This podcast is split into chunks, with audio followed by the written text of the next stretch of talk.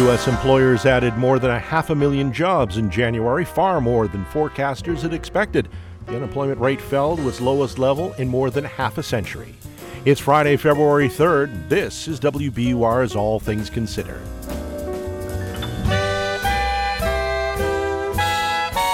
Good afternoon. I'm Steve Brown. Coming up, the latest on those encouraging job numbers. Also ahead, in the wake of recent violence, members of Israel's right wing want tougher action against Palestinians. We have an extremely hawkish and religious government in Israel. They might not be interested in calming the situation down. We'll have more on this especially tense period in the long running conflict. And it's going to be really, really cold tonight. We'll check in with WBUR meteorologist Danielle Noyes to find out how cold and how long it's going to last. It's 401. Now, this news. Live from NPR News in Washington, I'm Amy Held. A Chinese surveillance balloon is drifting eastward in the stratosphere over the U.S. The Pentagon says it's expected to stay over the U.S. for several days, and it has already roiled relations. Secretary of State Antony Blinken was supposed to leave for China today. Instead, he delayed the trip and is still in Washington, where a short time ago he responded to China's claim that it's just a weather balloon that blew off course. Once we detected the balloon, the U.S. government acted immediately to protect against the collection of sensitive information. We communicated with the PRC government directly. Blinken told his Chinese counterpart that the balloon is a clear violation of U.S. sovereignty and international law. The National Weather Service in Kansas City, Missouri says several people have spotted it there. The Pentagon says there is no risk now to people on the ground, and the balloon is maneuverable and has changed its course. Stocks ended the day down after a surprisingly strong employment report. The U.S. economy added 517,000 jobs in January. NPR's David Gura reports. The labor market remains very strong, as Federal Reserve Chair Jerome Powell said earlier this week, after the Fed raised interest rates again, this time by a quarter point. 517,000 jobs is almost three times as many as Wall Street expected, and the unemployment rate last month ticked down slightly to 3.4%, the lowest it's been since 1969. Wage growth is slowing. It was a volatile day of trading. Wall Street has been optimistic that because inflation is easing, the Fed might be willing to pause its interest rate hikes.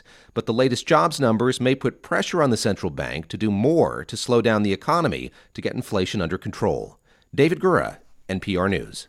Extreme cold is stretching from the upper Midwest into the Northeast. School is out in Boston, where a cold emergency is in effect. In Albany, officials are asking people to avoid the outdoors. From member station WAMC, Ian Pickus reports. Temperatures are forecast to drop as low as 15 below zero, and high winds will make it feel as cold as 50 below in some areas of upstate New York. New York State Commissioner of Homeland Security and Emergency Services Jackie Bray says if you don't have to go outside, don't.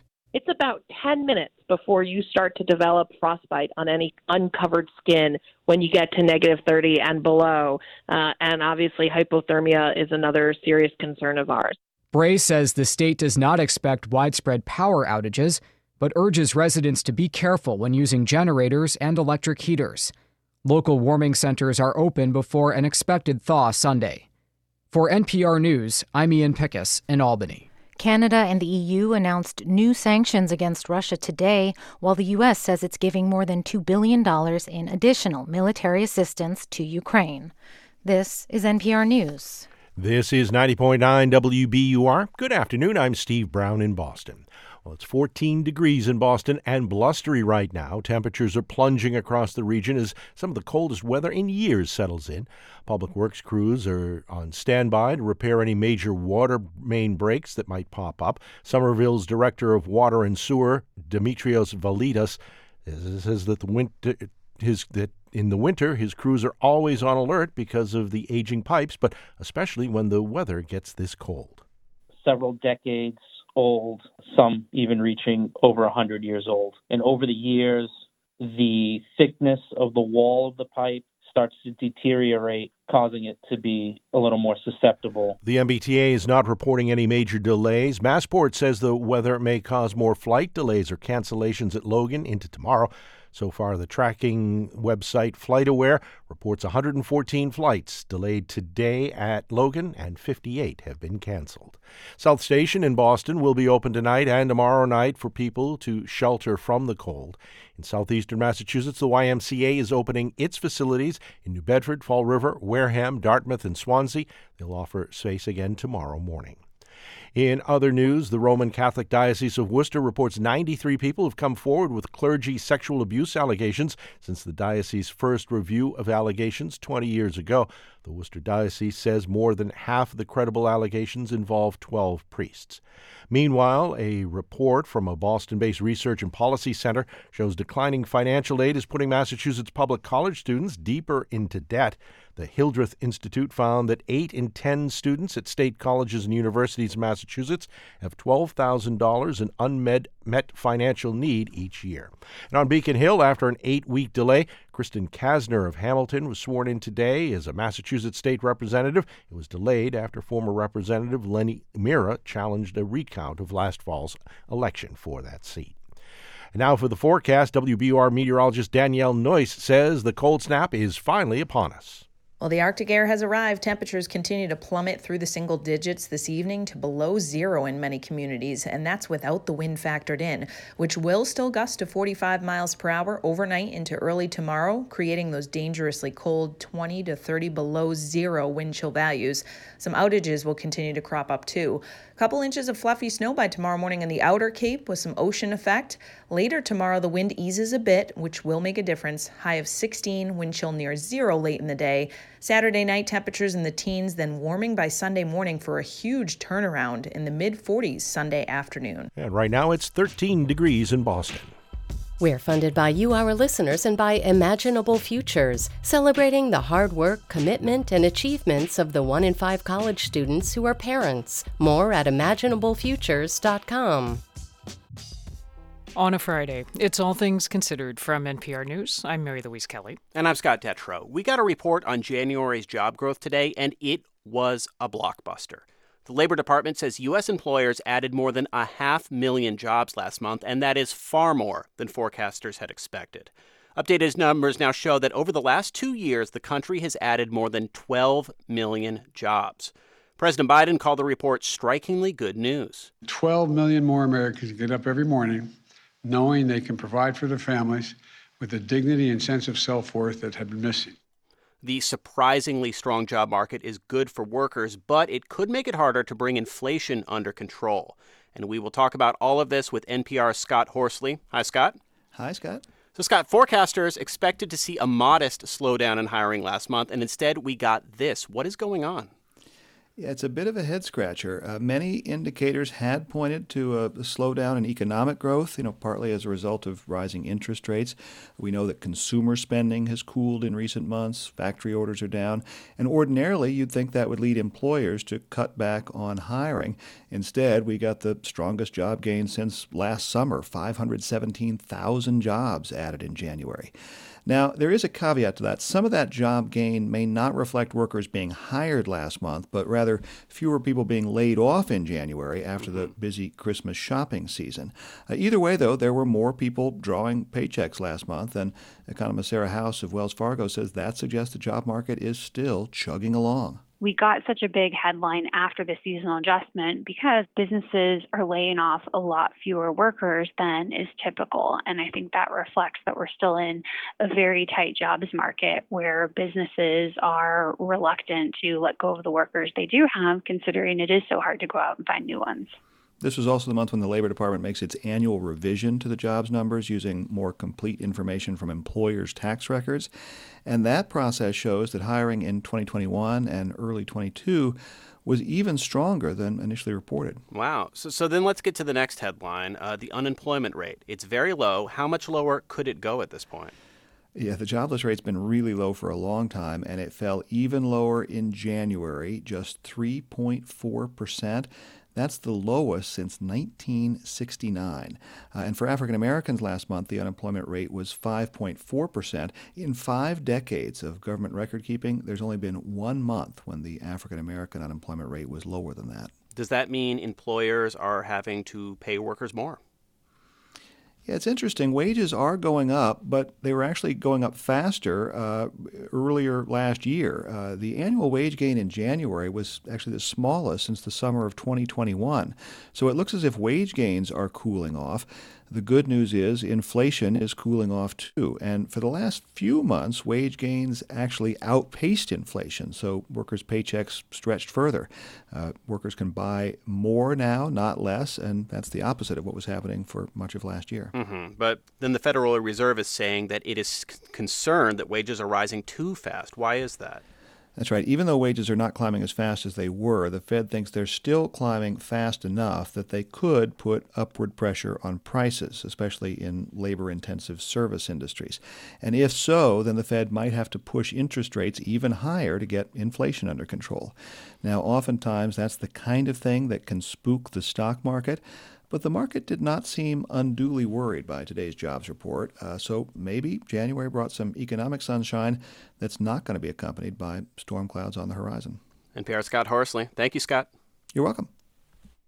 Let's head overseas now. The recent violence that's rocked Israel and the West Bank raises the question of whether the new Israeli government is able or even willing to calm things down. As NPR's Peter Kenyon reports, there is also a loss of faith in the Palestinian leadership's ability to step up as anger builds on both sides. The current violence is being described as the first big test for the leadership of Israel's still relatively new far right coalition government. And as far as the right wing base that elected them is concerned, in order to pass the test, what's needed are more tough measures, including military operations. Some of the comments have been brutally direct. Keep killing the terrorists. What? The more terrorist blood, the better. I really like that. Am I supposed to suffer over this? That's Israeli lawmaker Almog Cohen, a member of a far right political party, speaking to Israel's Army radio. Cohen is not part of Israel's security cabinet, and Prime Minister Benjamin Netanyahu has not used such incendiary language himself. But Cohen's comment reflects the pressure the government is feeling from the right. Netanyahu is currently pushing a package of new security measures, including the power to take away Israeli ID cards from family members of those who commit attacks.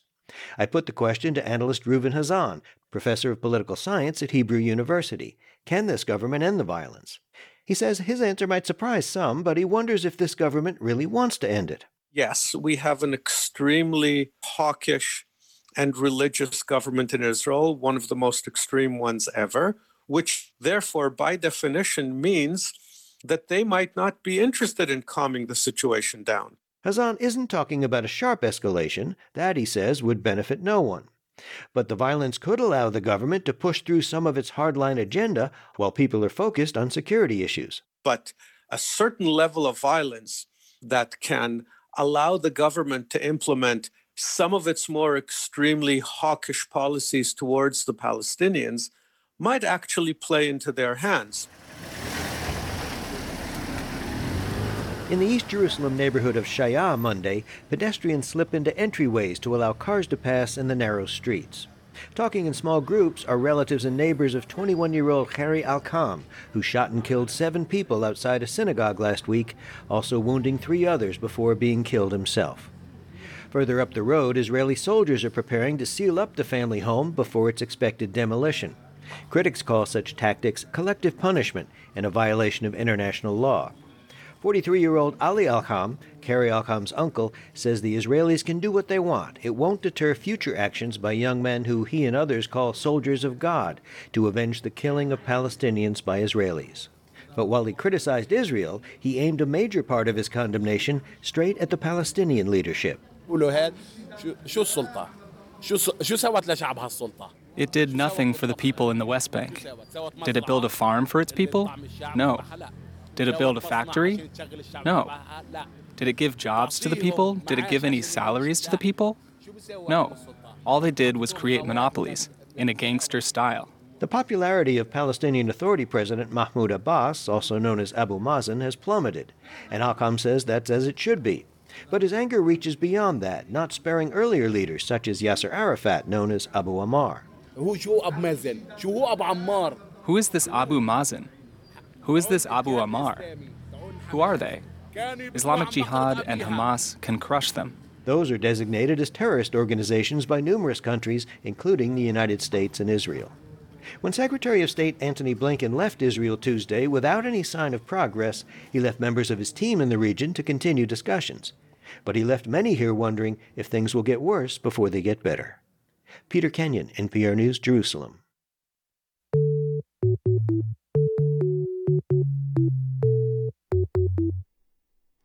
The U.S. military continues to monitor what they say is a Chinese surveillance balloon floating high over the country. While we won't get into specifics in regards to the exact location, I can tell you that the balloon continues to move eastward and is currently over the center of the continental United States. That was Pentagon spokesman Pat Ryder at a press briefing earlier today as he pushed back on China's claims the balloon is simply a meteorological civilian airship gone astray. NPR's Jeff Brumfiel has more on what the balloon might be up to. If you're feeling confused by these reports of a Chinese spy balloon, you're not alone. This is a little weird. James Flaten works at the University of Minnesota flying research balloons for NASA. He says this balloon does look like it's designed to stay aloft for long periods. One thing you can see in this photograph is that it clearly has solar panels. In other words, this is intended to stay up for a long time and be able to power itself. The Pentagon says it's floating at 60,000 feet. That puts it in the stratosphere. China says it's a meteorological research balloon that's wandered astray, but Flaten thinks it's too fancy for that. That's really all you're interested in weather. Um, this is not the right kind of balloon to do it. You want you want balloons that are way smaller, way less expensive, and perhaps way more frequent than this sort of thing. Flaten says it is possible that this balloon was launched from Chinese soil and drifted thousands of miles to the United States. In fact, adversaries have sent balloons in the past. Oddly enough, uh, Japan during World War II had a ballooning program and succeeded in getting some incendiary devices delivered by balloons, which which landed in the United States. But they didn't do much damage. They were tough to control and came down in random spots, which raises the obvious question: if balloons didn't work 80 years ago, why use them now? Why would somebody bother flying something on a balloon when you have satellites in place, which might have even fancier equipment? In fact, the Pentagon says it believes this spy balloon doesn't significantly improve China's ability to gather intelligence with its satellites. I don't really understand what they're doing here. Jeffrey Lewis is a professor at the Middlebury Institute of International Studies at Monterey. Lewis tracks nuclear weapons, and some have speculated China may be using its balloon to drift over sensitive nuclear missile sites. He's skeptical. These missile bases are decades old, and they're already visible on Google Maps. The location of them is not particularly secret. Their appearance is not particularly secret. Lewis concedes that the Chinese government may be learning a little bit from its spy balloon, but he thinks it's not worth blowing up delicate diplomatic ties with the U.S. That balloon is a floating intelligence failure, and I hope it comes down. Jeff Brumfiel, NPR News.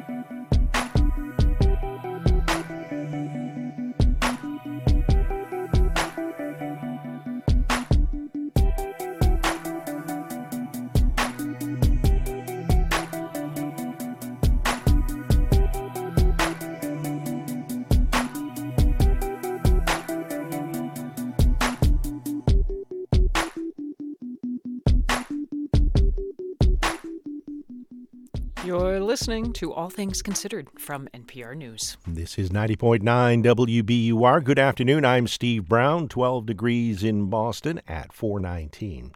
Ahead on All Things Considered, this winter's COVID surge appears to be fading without hitting nearly as hard as many had feared. That's ahead in about 15 minutes here on WBUR.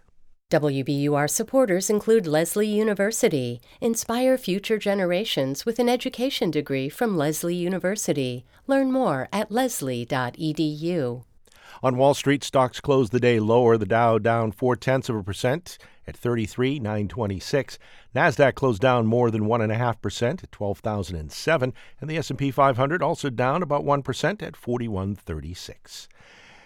Cambridge based Magenta Therapeutics is shutting down drug development after the death of a patient. Magenta says it will stop operations and explore strategic alternatives that could mean a merger or sale to another company or the sale of its assets.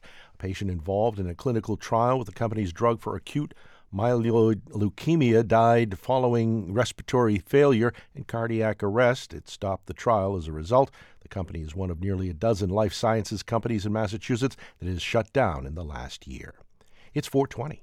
We're funded by you, our listeners, and by the Boston Symphony Orchestra. Seek something new with the BSO's current season. Thrilling music and world class performers await. Learn more today at bso.org. Sending Winston Flowers from WBUR supports your source for news. See all our choices and send yours today to save 10%. Visit WBUR.org.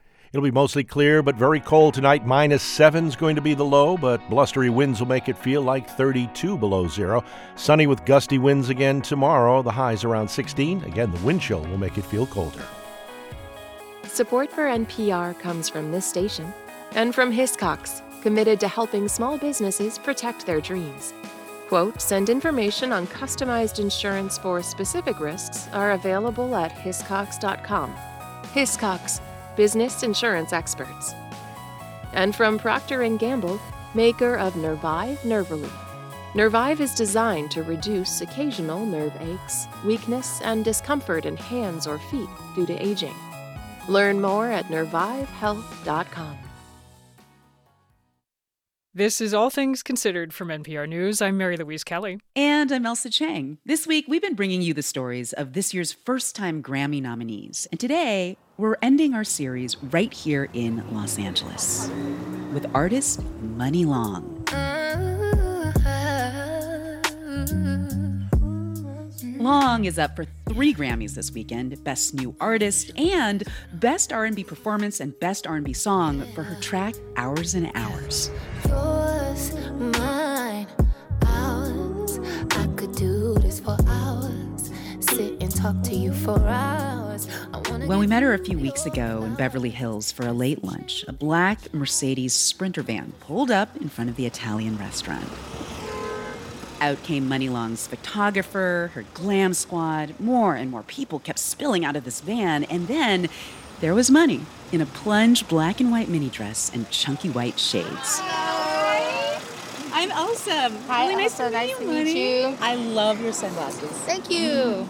Her go to dish here was already waiting for her wood grilled chicken and arugula. I assume one of your favorite dishes? Yes. Hi, can I just have a Coca Cola, please? You have Mexican Coke? I don't, unfortunately. Okay. It's in a can. Thank you. Wait, did you just say Mexican Coke? There's Mexican Coke in the bottle. Oh. They Oh. use real sugar, so it tastes Oh. different. You can get that in LA anywhere almost? Yeah, you just have to ask. You have to specifically ask for it. I'm just a girl, you're just a boy. Long moved to LA 12 years ago, and at that point, she had just dropped her poppy debut album Jukebox, recording under her birth name Priscilla Renee. Picture perfect girl, And then over the next decade, she parlayed her pop hooks into a songwriting career, co writing tracks for artists like Rihanna and Mariah Carey, and this song by Ariana Grande.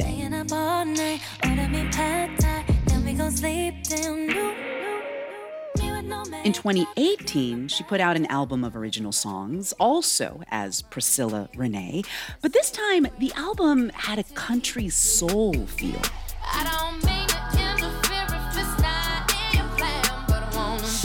Strong man with gentle hands.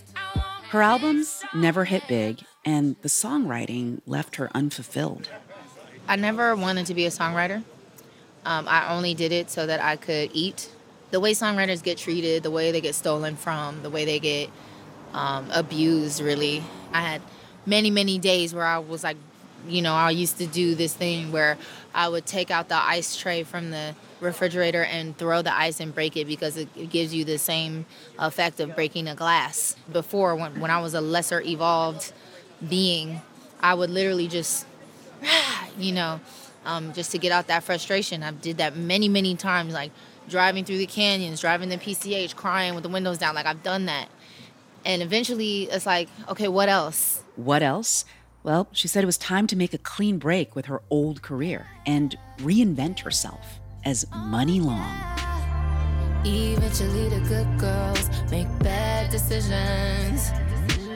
Like with the bad I think on the outside looking in, most people see one path, but I see multiple timelines where I've jumped So, like, Muni Long has always been here. The way that I interpret myself now is this piece of me that was kind of tucked away and hidden for so long finally now gets the stage. Get rid of somebody's memories, anything that ain't serving me. I wish I had a time machine. Go back to when you lied to me. Well, tell me who Muni Long is. Like, tell me, how did you pick the name Muni Long? So, um, I read a lot, and I was studying up on this ancient sage named Muni, who sat for weeks and reached a state of nirvana in meditation. And I was sharing the story with my husband, and he was like, that name is dope, but you should pronounce it money. Um, and I was like, hmm. And so I adopted the name Money. And then my team was like, Money needs a last name.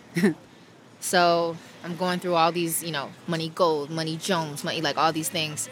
And then I heard the 2 Chainz song, Hair Long, Money Long. I was like, yes. That's it. Money Long. Boom.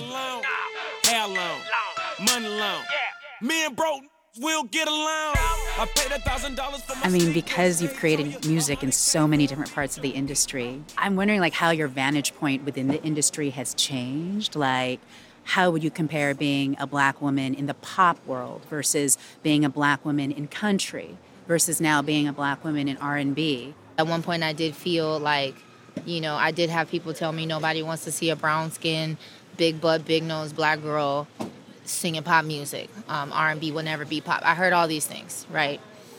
But hours and hours blew up in the fourth quarter from a 33-year-old independent black woman in R&B. All things that people said were reasons why it would never work. But it's just about like keeping your energy small, meaning protect it. You know, dream big, but don't run around telling everybody your ideas because they'll chip away at it.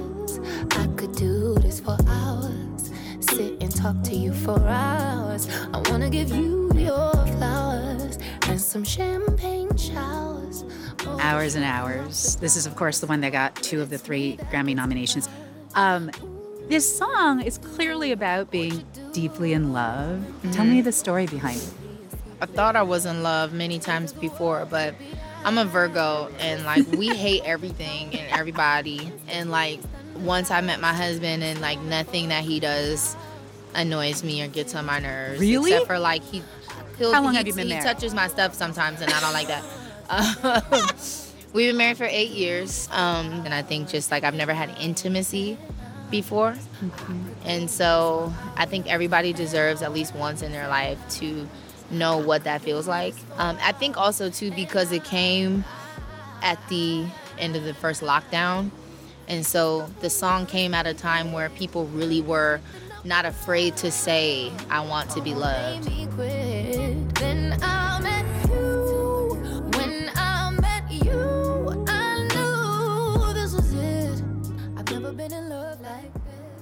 So, what now then for Muni Long? like is she going to stay in the r&b space or is her next record going to be something way different again? Or has Muni Long found her thing? If anything the success of ours has taught me like definitely pay attention to the god whisper and i pay attention to what my supporters are asking me for. I pay attention to what is missing in the marketplace and i try my best to fill that void. So i'll do what's needed. What does money need? As long as I get to keep expressing myself without limitation, that's that's really it.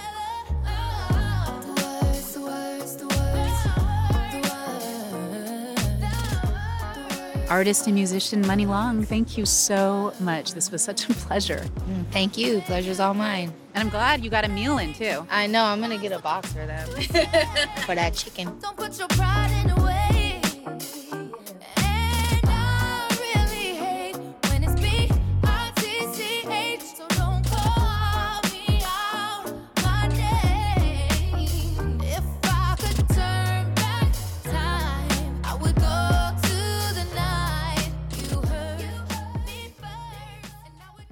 This is NPR News. And this is 90.9 WBUR and WBUR.org. Ahead on All Things Considered, we'll chat with WBUR meteorologist Danielle Noyes about this cold snap. We're funded by you, our listeners, and by WorkBar. flexible co working and private offices for individuals and teams in Greater Boston. Quincy and Framingham coming soon. Workbar.com slash WBUR. And JBS Home Inspections, with condo common area inspections as well as home inspections for buyers and sellers throughout Greater Boston. JBSinspections.com. I'm Peter Grosz, filling in for Peter Sagal on this week's Wait, Wait, Don't Tell Me. Last week, Maz Jobrani discovered the real reason there are so many classified documents floating around where there shouldn't be. Classified documents are like party favors at the White House. Just Yeah. on the- here's a mug, a T-shirt. Oh, don't forget your classified documents. Join us for the party we're throwing this week with actor, singer, and dancer Billy Porter on this week's news quiz from NPR. Tomorrow at 10 a.m. and 2 p.m. on 90.9 WBUR, Boston's NPR news station. Live from NPR News in Washington, I'm Windsor Johnston. The Pentagon says it's closely monitoring a Chinese surveillance balloon that's making its way east across the United States. Speaking on CNN, former Defense Secretary Leon Panetta is refuting claims by China that the balloon is a weather research airship. One is that it's a surveillance balloon. So it, it's doing more than just checking the weather. It's obviously doing uh, surveillance, and that means it's gathering intelligence. The second thing is that it is maneuverable. So it isn't just uh, a balloon that's gone astray, uh, it's being handled deliberately. The Biden administration says the balloon is flying at about 60,000 feet and has traveled eastward from Montana, which houses an Air Force base that maintains intercontinental missiles. Federal prisons are using solitary confinement more often now than since President Biden issued an order to limit the practice. NPR's Carrie Johnson reports a new study finds more than 11,000 people may be in solitary on any given day. Senate Judiciary Committee Chairman Dick Durbin says the new findings are, quote, deeply disturbing. He says solitary confinement should be a last resort because it hurts prisoners and public safety. Durbin says he'll introduce a bill to overhaul the practice and do more oversight of prisons this year. The Justice Department says it's committed to reducing the use of restrictive housing. DOJ says the new director of the federal prison system is working to meet the goals of Biden's executive order. Last year, the president vowed to make sure federal prisoners do not endure long stays in solitary confinement. Carrie Johnson, NPR News, Washington. At the close on Wall Street, the Dow was down 127 points. This is NPR. This is 90.9 WBUR. Good afternoon. I'm Steve Brown in Boston. Well, if you're driving, the wind is so strong you might want to keep both hands on the wheel. Whipping winds and plummeting temperatures will be with us into the evening and into early tomorrow. People are trying to avoid the cold any way they can. WBUR's Simon Rios met with some people who are seeking warmth inside the Boston Public Library. Kate Underhill and her daughter Lux came to Boston from Chicago to see Hamilton. Underhill says this kind of cold is the norm back in the Midwest, and she's kind of surprised major cities, including Boston, shut down schools today. So I feel like when we went to school, they never closed, and now I feel like they close all the time.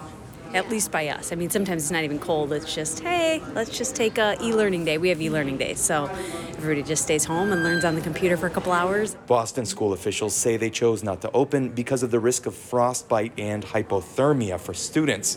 Many of them walk or have to wait for public transportation outside to get to and from classes. For 90.9 WBUR, I'm Simon Rios in Copley Square. The operators of the New England power grid say they expect the demand for electricity to hit the highest points this winter, today and tomorrow. They also say they will have more than enough power to handle it. The weather is forcing the Steamship Authority to cancel some ferry trips between Hyannis and Nantucket. The authority is warning of a possibility of even more service interruptions if mechanical problems develop with the vessels because of the extreme cold. Bone chilling temperatures are impacting operations at Wachusett Mountain in central Massachusetts. The ski area will be open this weekend, but it will close at 6 tonight because of the high winds. Wachusett plans to open tomorrow morning and stay open until 9 o'clock tomorrow night. It's 434. We're funded by you, our listeners, and by Cambridge Naturals, a local source for health and wellness since 1974 in Cambridge, Brighton, and at cambridgenaturals.com. Well, more now on the forecast. We're expecting an Arctic blast. It's 12 degrees right now in Boston.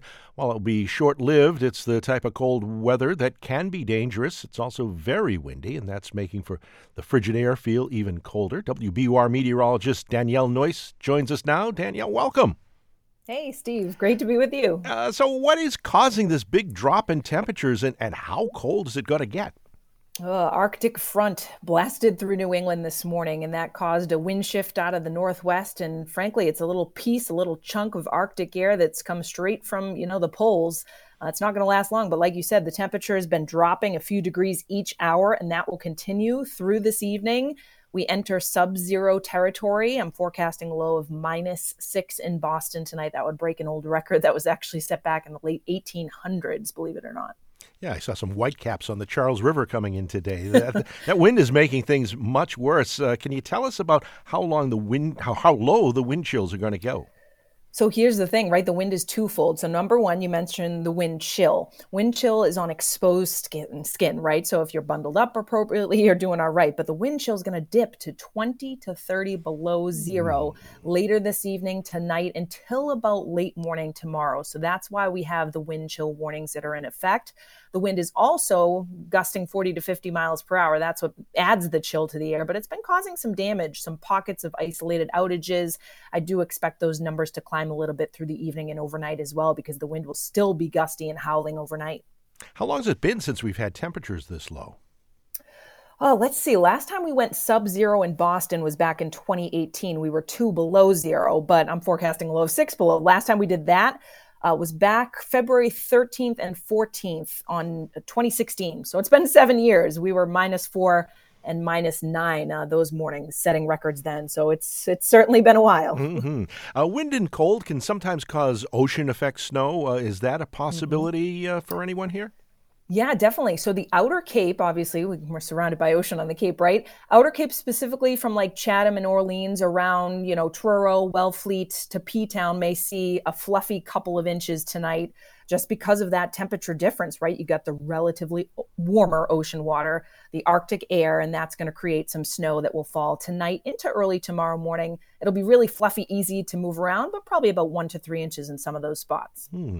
With this cold and wind, uh, what are the risks of being out in the, the weather, and, and what should people be doing to stay safe? So I would say, you know, in this in this scenario, the biggest issue is frostbite. In in these conditions with wind chills this evening and tonight into tomorrow morning, 20 to 30 below zero, that's when frostbite can set in in as little as 15 to 30 minutes. So, but like I mentioned before, you know, if you're dressed in layers and you're covered up, that's the key, right?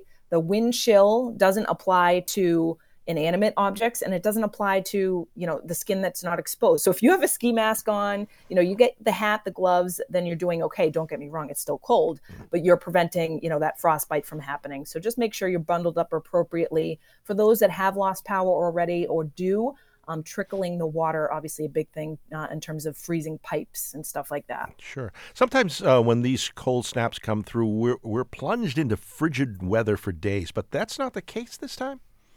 not this time around. We're going to make a, a, crazy rebound. In fact, by Sunday uh, in the morning, we'll be rising through the 20s already again. And Sunday afternoon, we're going to go above average for February in the mid 40s. So it's it's really just this one kind of blast that comes in tonight. It's you know, frigid tomorrow. Highs will only be in the teens, but then it's a real huge turnaround by the time we get to Sunday. And next week, actually, we'll be in the 40s most of the week. Sounds balmy.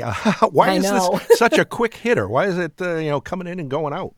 You know, we've heard of the polar vortex, right? You get the Arctic air up in the poles, and sometimes it takes a real big dip down and it's, you know, a stalled out weather pattern and it gets locked across the country. This isn't the case. It's a quick kind of hitting uh, area of the polar vortex, almost like a little piece of it that's coming down. And then when the wind shifts around and the jet stream moves back north, it's going to head right back north. So that's why it's such a quick hitting one this time around. Okay, WBUR meteorologist Danielle Noyes, thanks for joining us and stay warm. Hey, you too. Have a good weekend, oh, Steve. Okay, thanks. And it is 11 degrees now here in Boston. Support for NPR comes from this station and from Indeed, a hiring platform designed to streamline the candidate search process. Businesses attract, screen, and interview candidates all from the employer dashboard. More at indeed.com/npr. And from Procter & Gamble, maker of Align Probiotic, a daily supplement to support digestive health, containing a probiotic strain developed by gastroenterologists with 20 years of research. More at alignprobiotics.com. This is All Things Considered from NPR News. I'm Mary Louise Kelly. And I'm Scott Detrow with some good news for a change about the pandemic. This winter's COVID 19 surge appears to be fading without hitting nearly as hard as many had feared. NPR health correspondent Rob Stein has the story. No one expected this winter surge to be anywhere as awful as the last two, but all the ingredients were there for things to still get pretty nasty. Both the flu and RSV had come roaring back really early this fall. The most contagious Omicron subvariant yet took off just as the holidays arrived, and most people were acting like the pandemic was over, letting all three viruses spread like crazy. So there were big fears of hospitals getting completely overwhelmed again and lots of people getting really sick and dying. But that's not what happened. Michael Osterholm studies infectious diseases at the University of Minnesota. This virus continues to throw 210 mile an hour curveballs at us. People all assume that we would see major transmission. Well, every time we think that we have some reason to believe we know what it's going to do, it doesn't do that. Hospitalizations and deaths from COVID did increase after New Year's, but soon started falling again and have continued receding now for weeks. The flu and RSV waves continue to fade too, and so the worst looks like it's probably over. Jennifer Nuzzo runs the Pandemic Center at Brown University. I'm glad to say that we didn't have as much of a crush of infections as many thought was possible, which is very much welcome news. The big question is why? Several factors may have played a role. Maybe people were more careful than public health experts had expected, but that doesn't really appear to be the case. Maybe something known as viral interference helped. That's when getting infected with one virus interferes with getting another. So maybe RSV and the flu crowded out COVID in the same way COVID crowded out those viruses the last two years. But many experts think the main reason is all the immunity people have built up from all the infections and vaccinations they've gotten. Dr. Carlos Del Rio from Emory University heads the Infectious Disease Society of America. We have what I would call now a better immunity barrier between vaccinations and prior infection all of us are, if not totally protected, we are somewhat better protected. And that immunological wall is real. But none of this means we don't have to worry about COVID anymore. More than 400 people are still dying every day from COVID. That's way better than the thousands who died during the darkest days of the last two winter surges, but it's still pretty awful and far more than die from, say, the flu. William Hanage is an epidemiologist at the Harvard T.H. Chan School of Public Health. It's beyond question that society has moved into a stage where the pandemic is, for most of us, if not over, then certainly quiet. And that's a great thing. Long may it remain so. Is it the case that there is no preventable suffering? There is still preventable suffering and death. Most of those dying are the elderly, many of whom have not received the latest booster, so getting them boosted could help a lot. And the rest of us may need yet another booster too at some point to help further keep COVID's threat at bay. And it's still possible another wave of flu could hit this year. There's also always the possibility of yet another even more dangerous variant emerging. Rob Stein, NPR News. 2022 was a rough year for investors. Between inflation, falling stock prices, the crypto crash, it was hard to find any safe haven. That had a lot of investors looking at one of the most ancient places to store their money gold. NPR's Stacey Vanek Smith reports. Investing in gold has typically been pretty old school for the maverick, maybe slightly anti establishment investor. But last year, everybody wanted in global demand for gold jumped nearly 20%. So, what I did, I visited a coin store. Julia Grugan is 20. She's a junior at Temple University, majoring in finance. And a few months ago, she made one of her first big investments ever in gold. I went in and it was all men. I was a little little timid and I had barrettes in my hair. Grugan quickly realized that 20 year old women were not the typical gold investor, but she was determined. Grugan had been studying economics and finance, and she just wasn't interested in the investments that her friends were excited about. I know I'm supposed to be hugely into crypto and NFTs, but I am that old school girl. And for gold specifically, I definitely think of it as a value store more than an investment. A value store, a safe haven from inflation, from geopolitical problems, and other things that can erode the value of a country's money. So, barrettes and all, Grugan marched up to the counter at the coin store and placed her order. I said, I want a 10 gram bar, 10 grams of gold. The price, about $625. Grugan had the cash in hand. And millions of Americans have been doing the same. Stefan Gleason is the president of Money Metals Exchange, one of the largest gold and silver dealers in the country. He says ever since prices started rising during early lockdown, his business has been nuts. Explosion in demand, you know, f- five to 10 times more order volume than we had been doing. So we ship out 1,000 to 2,000 boxes a day around the country. And Wait, really? Yeah. Gleason says customers tell him the last few years have really shaken their faith in the US dollar and in stocks and in cryptocurrency. But they trust gold. After all, it is one of the oldest investments out there. In fact, a lot of our language about money comes from gold, like the term sound money, which refers to this ancient practice people used to test the purity of gold. You know, bang it on a rock or bang a sword against it or whatever. And, and the pure stuff has a, a distinct melodic ring Although these days, the gold business sounds more like this. We're right here in uh, little sleepy uh, Eagle, Idaho. Well, it's not that sleepy right now. No, definitely not. A lot of noise. Mike Gleason is Stefan's brother and director of Money Metals Exchange, and he walked me around what will be their new 40,000 square foot headquarters. The new digs will make it one of the biggest precious metal storage facilities in the country. Well, right now we're leveling the uh, the ground to uh, to go underneath the vaults. So that's what what these uh, bulldozers are do- doing right now. Is we're really building for the future here. The Gleasons are betting the future is golden. After all, countries like Turkey, China, Russia, and Poland are reportedly buying up huge amounts of gold. They're also worried about inflation. Of course, gold does not have a great track record as an investment. Gold right now is worth roughly the same price it was 12 years ago. Almost any good stock would have been more profitable. But that has not deterred the true believers, like 20 year old Julia Grugan. She did, in fact, get her gold in the end a little bar about the size of a postage stamp, bright yellow. How does it feel to hold it? I mean, you feel you feel a little bougie. You feel you feel special a little bit. Grugan says her grandfather, a school teacher, invested in stocks and gold and was able to retire very comfortably. In fact, one of the first things she did when she bought her gold piece was text her grandma. I said, "Please tell Poppy that I just bought my first 10 grams of gold." And she said, "Poppy says, "Wow!" All capitals. Awesome. Stacey Vanek Smith, NPR News. You're listening to All Things Considered from NPR News.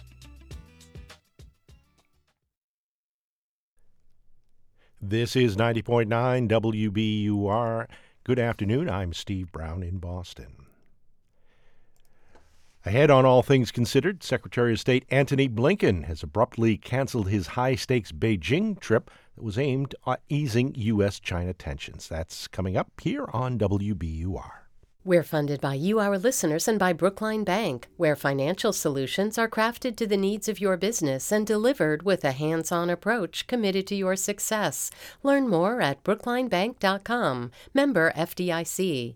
And Lesley University. Give back to your community with a mental health and wellness degree from Lesley University. Get started at lesley.edu.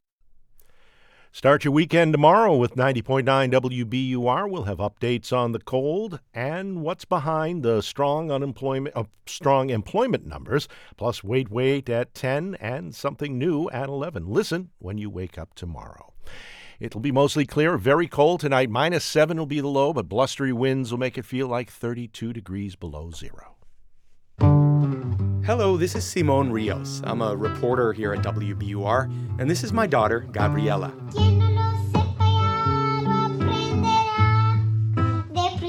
On New Year's Eve, Gabby showed up unexpectedly to my performance in Boston's South End. I'm also a musician, and it was one of my proudest moments as a dad to play music with my daughter. Gabby agreed to get up on stage with me and sing this beautiful Uruguayan song called Inoportuna. On this Valentine's Day, I want to share my story of love and music with our WBUR family. Whether it's with our voices or with a bouquet of roses from Winston Flowers, this is the time when we can express our love for the people closest to us. And if you do choose to send flowers this Valentine's Day, consider sending them from WBUR to support our journalism and lift all our voices. Check out the offerings at WBUR.org. This is All Things Considered from NPR News. I'm Mary Louise Kelly. And I'm Juana Summers. Dystopia is all around us. Daddy. We don't know. They're saying it's a virus, some kind of parasite. Well, on our screens at least. You know the plotline. Survivors of an earth shattering catastrophe roam empty cities in search of food or shelter. Where's the rest of us?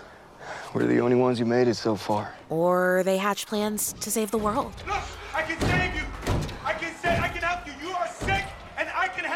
There's probably a zombie nearby. Were you bitten? Oh, Did any of the blood get in your mouth? It begs the question what new is there to say? It's a question that faced the creators of The Last of Us, the wildly popular new HBO show that ticks every single one of the boxes I just mentioned. And it's also a question that NPR's Glenn Weldon and Eric Deggans have been pondering. What makes this dystopian plotline shine? And they are with me now for this week's installment of The Take. Hi, guys. Hey. Hey there. All right, before we get going, just to catch people up on the plot here, no spoilers, please. It is 20 years after a fungus has spread through the population, turning people into zombies, and there's a girl who might hold the key to immunity, and she needs to take a journey. There's a grizzled man who begrudgingly agrees to protect her along the way. We were gonna move Ellie out of the zone tonight, but we won't make it anywhere like this, not for a while anyway. So now I'm thinking you're gonna do it. The hell we going are. With them. Let me take her. Tess, we don't have time for this. Oh, you don't have time? Who is she? To you, she's cargo. We don't Pretty smuggle straightforward, people. I've got to say. So, what makes this different? Well, what I love about The Last of Us is that it seems to have learned from all the other zombie movies and TV shows that we've had, particularly The Walking Dead. So, one of the things that it does that I think The Walking Dead also does is that the zombies are almost like a natural disaster. They don't focus on the zombies quite that much. They tell you what you need to know about how this fungus works and and why the zombies are the way they are. But once the story gets going, it's much more about the people, and and that is a, a, really important, uh, I think, element. Yeah, and Juana, you can tell when a show is creating these cardboard characters just to feed them into a sausage grinder, right? To, Yeah. to be killed or killed by the zombies or mutants or vampires or whatever. And this show, as Eric says, it's really about the human relationships and the communities they're hanging on despite all that. I said uh, when I reviewed the show for NPR that this show is about the zombies in the same way that The Sopranos was about RICO charges, right? Which is to say they're real, uh, they're a threat, they're looming over everything, but the show's really about what the characters do despite them. And uh, one of the things that I really found fascinating about the show when I started watching it is the fact that we're now watching this after we've all had this collective experience of the pandemic and where a virus, not unlike in the show, has unexpectedly changed life as we know it. And I was wondering how it was going to hit for me, given the fact that I think a lot of us have a lot of fatigue around that, especially in our entertainment. So, for both of you, I wonder do you think the timing matters here? Or do you think that the fact that we've gone through this collective experience is part of what makes this show so impactful? Well, what's changed is how we approach them, right? Because once upon a time, these shows were science fiction, right? They were horror. They worked purely on a metaphorical level, and we could have all these cozy intellectual debates. Well, I think the zombies represent communism, and I think the zombies represent fascism. But now these shows are not escapist. They're not theoretical. We can't have the same kind of cool emotional distance we did, which is why I think people are turning to shows like this, which are about human connections. This show is one. Station 11 last year was another one. There was a show Sweet Tooth, which ditch the grim and gritty nihilism because that no longer feels fun or novel or interesting because why pay a streaming service for grim and gritty when you can look out your dang window? in in favor of something more humane, more generous, more hopeful, really. Well, you know what I what I think is interesting about this moment. The Last of Us, the TV show, is based on a video game that was created in like 2013 or something. Yeah. So w- well before uh, our current pandemic, and there was an element of that game where the fungus was passed along through spores, which would make it a lot more like what we're going through with coronavirus. And they didn't transfer that to the TV show, which I thought was really interesting. The other thing that strikes me about this, and it's kind of an aside, but you know, at the end of most virus or zombie TV shows or movies, they find the cure, and that's the end because it's assumed that people take the cure when it is developed. and what we found out in real life is that you can come up with a cure and people still might not take it.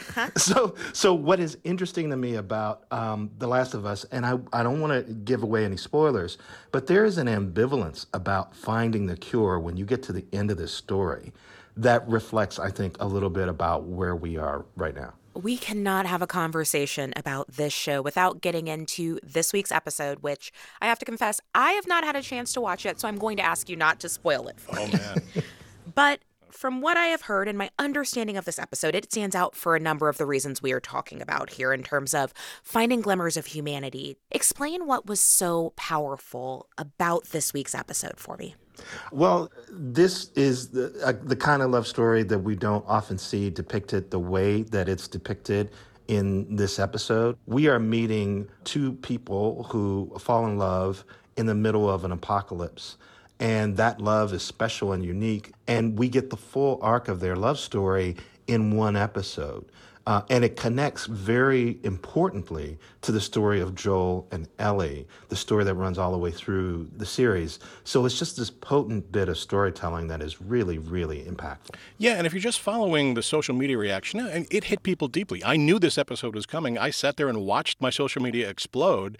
Uh, and to, to some people, this is it's a deep, heart wrenching love story. To some people, it's hackneyed and cliched. I think it's neither. I think you see that it starts at a really interesting place where one of these characters is clearly playing the other characters, trying to take advantage of them. It might grow into something real, but it starts from a much more interesting place than a lot of the kind of online reaction has suggested. You know, I saw this episode described elsewhere as a bottle episode, an episode that stands apart in a self contained setting that's a departure from the expected narrative. And I'm curious for either of you is this another way in which The Last of Us kind of distinguishes itself from others of this genre by the types of narrative devices it chooses to use? Well, Juana, I can tell you have not been swimming in the same backwaters of online TV criticism that I have because uh, TV critics can just get snippy about terminology. And technically, this isn't a bottle episode because it doesn't take the main characters and trap them in a place and have them go at each other. It's a standalone. It really gives us a breather. It shows us how very different people are dealing with this same situation, and it really builds out the world of the show It- by grounding it in something familiar to us, like long term relationships. Relationships are tough, even in this world where no one is turning into a portobello mushroom at, at any given opportunity. in this world where that's happening, the fact that they can survive and thrive is even more hopeful. And and that's another way that the series feels fresh. In the very next episode, they use that perspective changing device really, really smartly. So this is something we're going to see again and again, sort of pop up as the as the series uh, goes through its uh, episodes. All right, well, we'll just have to keep comparing notes. That was Eric Deggans, NPR's TV critic, and Glenn Weldon, co host of NPR's Pop Culture Happy Hour. Thanks to you both. Thanks for having me. Thank you.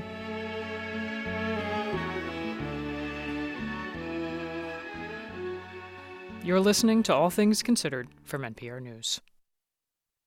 Support for NPR comes from this station and from the law firm Cooley LLP.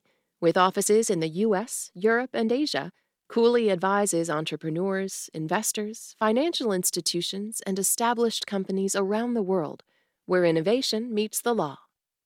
From Heather Sturt Haga and Paul G. Haga, supporting African Wildlife Foundation, working to ensure wildlife and wild lands thrive in modern Africa.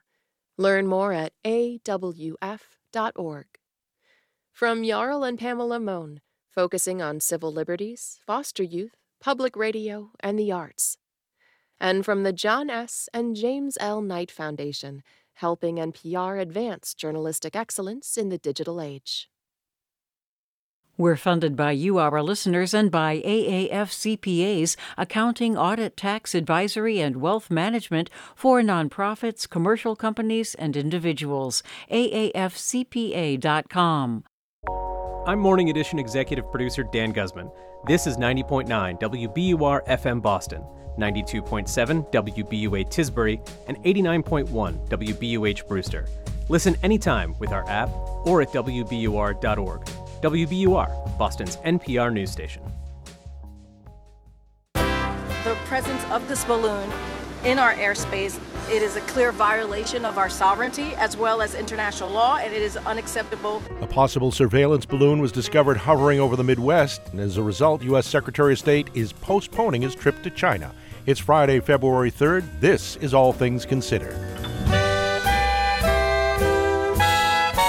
Good afternoon. I'm Steve Brown. Coming up on WBUR, the latest on Antony Blinken's decision to postpone his trip to China. Also ahead, millions of people are set to lose Medicaid, and some states have already begun to send warning letters. And the Arctic air that has arrived in the Boston area raises the danger for people who are unhoused. I've been physically outside for the last three days since I've been out. But not tonight, though. Tonight, yeah. We'll look at the difficult question for people experiencing homelessness where to stay tonight. It's 501. Now, this news. Live from NPR News in Washington, I'm Jack Speer. President Biden has been receiving regular briefings on the Chinese surveillance balloon spotted flying over Montana earlier this week. As NPR's Franco Ordonez reports, the White House says the balloon's presence is a clear violation of U.S. sovereignty and international law. President Biden was first advised of the high altitude surveillance balloon on Tuesday, says White House Press Secretary Karine Jean Pierre. She says the balloon does not currently present a military or physical threat to Americans. The White House calls the episode unacceptable, but says the president's military advisors have advised against taking, quote, kinetic action because the risk it would pose to people on the ground. Jean Pierre says the Defense Department is continuing to track the balloon and is keeping all options on the table. She added that Biden agreed with Secretary of State Antony Blinken's decision to cancel a planned trip to China over the episode. Franco Ordonez, NPR News. The family of a man killed by Minneapolis police in an early morning no knock raid a year ago is suing the city and a SWAT team officer. As Matt Sepic of Minnesota Public Radio reports, Amir Locke was not suspected of any crime. On body camera video, Amir Locke can be seen stirring from under a blanket as police enter the apartment where he was sleeping.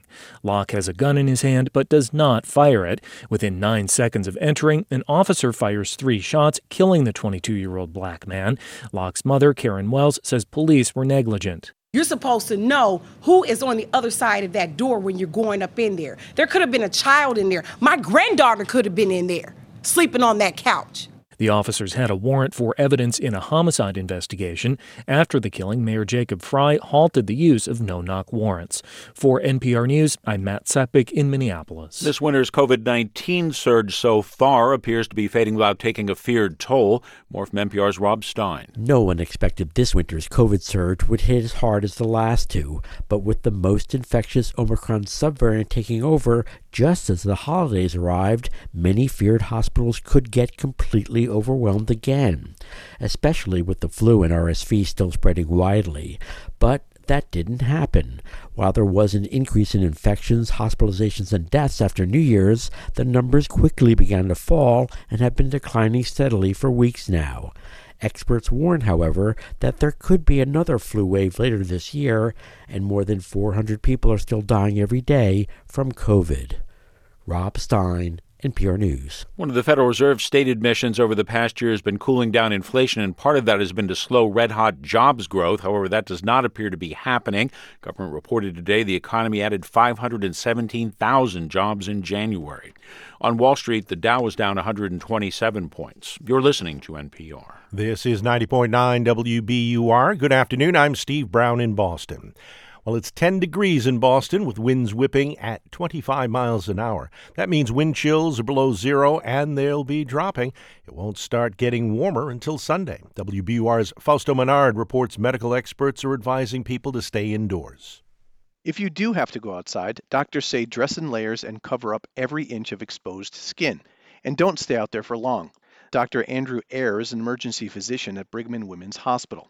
He says on a cold, windy day like today, frostbite can develop in minutes. The biggest thing to remember is that you need to cover every part of you. People often forget the tip of their nose, the tips of their fingers, their toes, their cheeks. Really, there should be no part of you that is exposed. Hypothermia is also a concern. Signs include extreme shivering and confusion. Eyre reminds people that drinking alcohol will not keep them warm. For 90.9 WBUR, I'm Fausto Menard. The MBTA is not reporting any significant delays because of the weather. At Logan Airport, the online flight tracker FlightAware reports more than 100 flight delays and over 50 cancellations. The list of ferry cancellations between Cape Cod and the islands is growing. The Steamship Authority is stopping some trips between Woods Hole and Martha's Vineyard and the rest of the day's trips between Hyannis and Nantucket. We're starting to see some power outages associated with the gusty winds. Almost 12,000 outages are being reported, mostly in western Massachusetts. The former chairman of the Mashpee Wampanoags is being ordered to pay $209,000 to the tribe after his federal bribery conviction. Cedric Cromwell was convicted of taking money from a company the tribe was working with in an attempt to build a casino. In November, he was sentenced to three years in prison. The for people who need to get out of the cold, warming centers will be open for the rest of today and tomorrow at all Boston centers for youth and families. South Station in Boston will also be available tonight and tomorrow night for people to shelter from the cold. In other news, the state revenue collections last month were less than what was expected and below last January's figures. The Department of Revenue says $3.8 billion was collected in January. Increases in sales tax collections were offset by decreases in withholding and quarterly income tax collections. Well, WBUR meteorologist Danielle Noyes says we'll have to endure likely record breaking cold before we get some relief later this weekend. Temperatures continue to tumble, falling through the single digits this evening into sub zero territory tonight. Forecast low, minus six in Boston overnight would break a record. Winds still gusting to 45 miles per hour results in isolated outages and the dangerously cold wind chill values of 20 to 30 below zero through late morning tomorrow. High of 16 by afternoon. The wind chill still around zero late in the day. Some ocean effect snow showers on the outer Cape tonight into tomorrow morning drop a quick couple inches of fluffy snow. Saturday night lows in the teens teens, then a significant turnaround by Sunday, highs in the mid 40s under a blend of sun and clouds. And right now it's 10 degrees in Boston. WBUR supporters include the Joyce Foundation, committed to advancing racial equity and economic mobility for the next generation in the Great Lakes region. Learn more at joycefdn.org. This is All Things Considered from NPR News. I'm Scott Detrow. And I'm Mary Louise Kelly. Chase Doak was getting ready to leave his office in Billings, Montana on Wednesday when he looked out the window. And I just spotted this white circle in the sky. It caught my attention because it was still broad daylight and I knew that the stars couldn't be out. He ran outside to his car, he grabbed his camera and his most powerful lens, and started snapping photos of that white orb in the sky. What it looked like was a tiny moon that was um, sort of in the middle of an eclipse, is the best way I could describe it. Well, that object is believed to be a Chinese surveillance balloon that the Pentagon is now tracking across the U.S. The Chinese government argues it is a weather related balloon that unexpectedly blew into U.S. airspace, but Billings residents like Doak and Casey Remage have questions and concerns. It's unsettling. Um, it's a little odd to me that it's still apparently up in the air, just kind of cruising over the U.S. Here to tell us more about the U.S. response to this incident is Michele Kelemen. Hey, Michelle. Hi there, Mary Louise. Fair to say that the U.S. government and the Chinese government's accounts of what this giant white balloon is doing up there, that these accounts vary significantly? Oh, yeah. I mean, the Chinese say it's a civilian research aircraft that a kind of weather balloon that strayed far off course, and they did express regret over this. But U.S. officials weren't buying that explanation. Take a listen to what Pentagon spokesman Brigadier General Pat Ryder had to say today. We are aware of the PRC's statement. Um, however, the fact is, uh, we know that it's a surveillance balloon, uh, and I'm not going to be able to be more specific than that. Uh, we do know that the balloon has violated U.S. airspace and international law. you know, he says it's carrying a large payload, suggesting that it has some sort of spy equipment aboard. I have to say, China watchers have a lot of questions about this, Mary Louise. Some analysts point out that China has much more sophisticated tools to conduct espionage, so it's not clear why they would use this huge balloon. But whatever it is, the U.S. says it's likely to be up there for a couple more days. yeah, I mean, it's not exactly covert if people are spotting it from their backyards. And I yeah. suppose we should note there there's a history to this kind of thing, right? Yeah, but the Pentagon says that this one's been up there a lot longer than others. And then there's just the timing of this whole thing. It came just as Secretary of State um, Antony Blinken was going to travel to Beijing. We were, in fact, planning to leave tonight, even had our visas and our bags somewhat packed. Huh. But Sec- Secretary Blinken uh, said he called um, Wang Yi, a top Chinese official, this morning to say that the U.S. delegation was postponing this trip. I made clear that the presence of this surveillance balloon in U.S. airspace is a clear violation of U.S. sovereignty and international law, that it's an irresponsible act, and that the PRC's decision to take this action on the eve of my planned visit is detrimental to the substantive discussions that we were prepared to have. And the White House says the president agreed with Blinken's decision to postpone this trip. Uh, a spokesman said there was just a, a consensus in the administration about that. I mean, setting aside this particular trip that's been postponed, what are the implications more broadly just for the overall U.S. China relationship? Well, you know, I mean, the trip was meant to show the world that the U.S. and China, the, the world's largest economies, can manage their competition. And as Blinken says, put a floor under relations so they don't sink any further.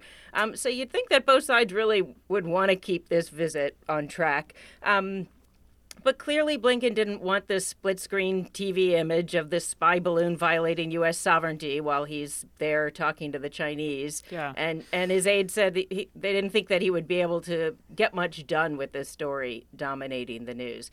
But, you know, there are just so many things they have to talk about avoiding conflict over Taiwan the war in Ukraine, China's relationship with Russia, the list goes on and on. And now you're adding into this mix this kind of Cold War like spy balloon story and it's hard to see, you know, how when when a trip like this could get back on track. Yeah. Well, and meanwhile, the spy balloon, which it's still above U.S. airspace. Give, give us the forecast for the weekend on this.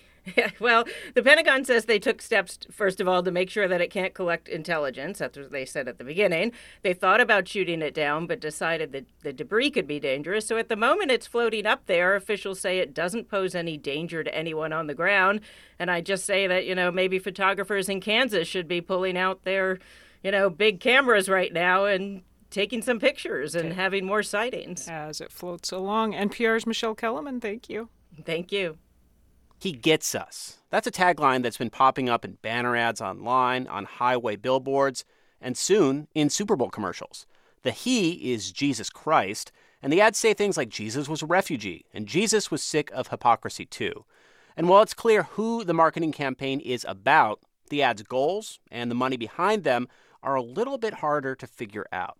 We're joined now by Bob Smietana. He's a national reporter for Religion News Service, and he's been looking into this. Hey, Bob. Hey, Scott. How are you today? I'm good. I, just want to start with this. I mean, Jesus is a pretty well-known figure in the U.S. What What is the goal for these ads? Who's the audience? Well, the audience is sort of uh, what they call spiritually open skeptics, which are people who might be okay with religion but aren't really excited about Christians. And so they're trying to really focus people on Jesus. Here's this Jesus, and he's great, and he's a refugee, and he understands you. And I think uh, part of the idea behind the ad is that people have had bad experiences with Christians, especially in the last few years. And so they want to try and get the focus off Christians and back to Jesus. Can you just give us some examples of, of what that could possibly mean? Bad experiences, bad views of Christians? So you could get people who say that they're uh, not accepted at a church because they're gay or because they're more politically uh, liberal, right? They may not be accepted because of the race, or they may have just seen um, a harshness because over a failing. And we've had lots of fallouts of churches over abuse. We've had lots of fallout, you know, in the Catholic Church and more recently in among evangelicals, Southern Baptists. And so I think there's been a disappointment. Like, wait, we don't think the way you treat us is what you say you believe. You say you love us, but we don't feel that love. Who's behind this this campaign? One of the main funders is the Green family, which are the folks behind Hobby Lobby, but there's a whole bunch of evangelical folks who've kind of joined them. There's a group called the Signatry, which is a kind of a it's a basically a foundation that collects money, but they they tried to be pretty discreet about who's funding it. In part, I think they don't want to turn people off or get people focused on them. They really want to keep people focused on Jesus. Mm-hmm. A lot of money behind this push. Then, I mean, it, it costs an, an, incredible amount of money to air an ad on the Super Bowl, doesn't it? It does. About these ads would cost. I have two of them. It'll cost them about twenty million dollars.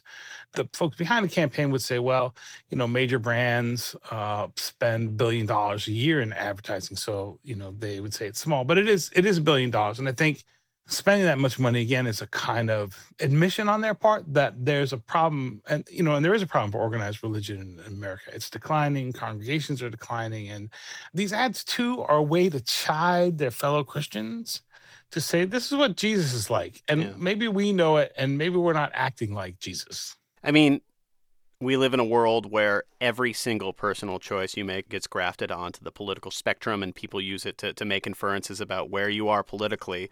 It's interesting that the that the basic boiled down aspects of the New Testament, loving your neighbor, helping out people who need help, you know, uh, lending in a hand to a stranger, can be something that's turned controversial and, and also viewed on that spectrum. Yes, these are interesting things that people think that helping your neighbor or being loving could be suspect. But I think it goes back to the the problem that American evangelicals in particular face is that their political ambitions and their deeply held religious beliefs and ethical beliefs are in conflict mm-hmm. right now. So the things that will help them win politically will alienate people. So I heard a um, uh, recently I was doing reporting another story. I heard a megachurch pastor. The first half of his sermon was how terrible the liberals are. Mm-hmm. They're going to destroy your life. The first half. And then the second half was about their big evangelism campaign. And I thought, well, you have just told anyone who's not in your church that you don't like them. Yeah. And you hate them. They have already heard that. So they might hear your Jesus message. They're not going to be real receptive. If, if you tell people you hate them, they listen and they leave and they don't come back. And I the ad campaign may not solve that. Even if it's a billion dollar ad campaign. Even if it's a billion dollar ad campaign. That's Bob Smietana. He's a reporter for Religion News Service and the author of Reorganized Religion. Thanks so much for joining us. Oh, thanks so much.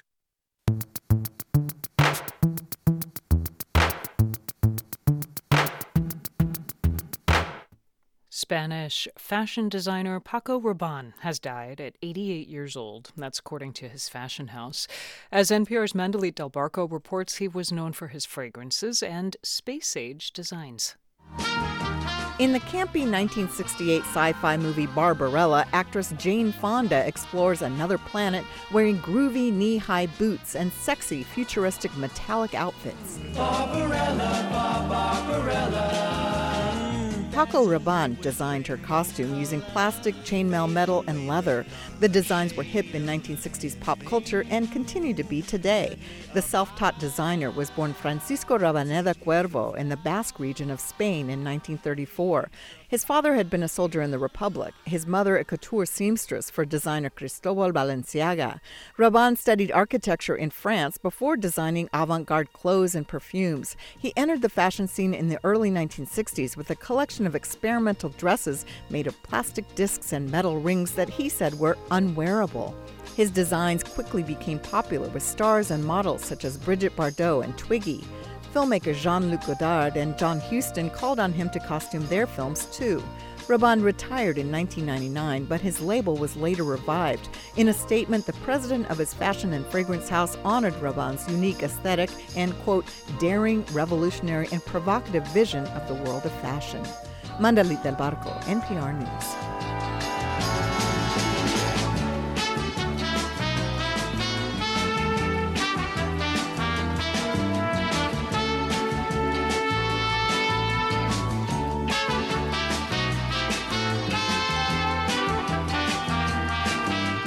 You're listening to All Things Considered from NPR News. And this is 90.9 WBUR and WBUR.org. Good afternoon. I'm Steve Brown. Nine degrees in Boston at 519. Coming up in about 15 minutes on All Things Considered, WBUR's Simon Rios talks with some people trying to stay warm on this very frigid day and why some people are experiencing homelessness opt against staying in shelters even in the cold. That's ahead here on WBUR. We're funded by you, our listeners, and by CB Team in Lexington, helping all ages overcome anxiety and OCD with a mix of science and compassion. CBTeam.org. On Wall Street, stocks closed the day lower. The Dow was down four tenths of a percent at 33,926.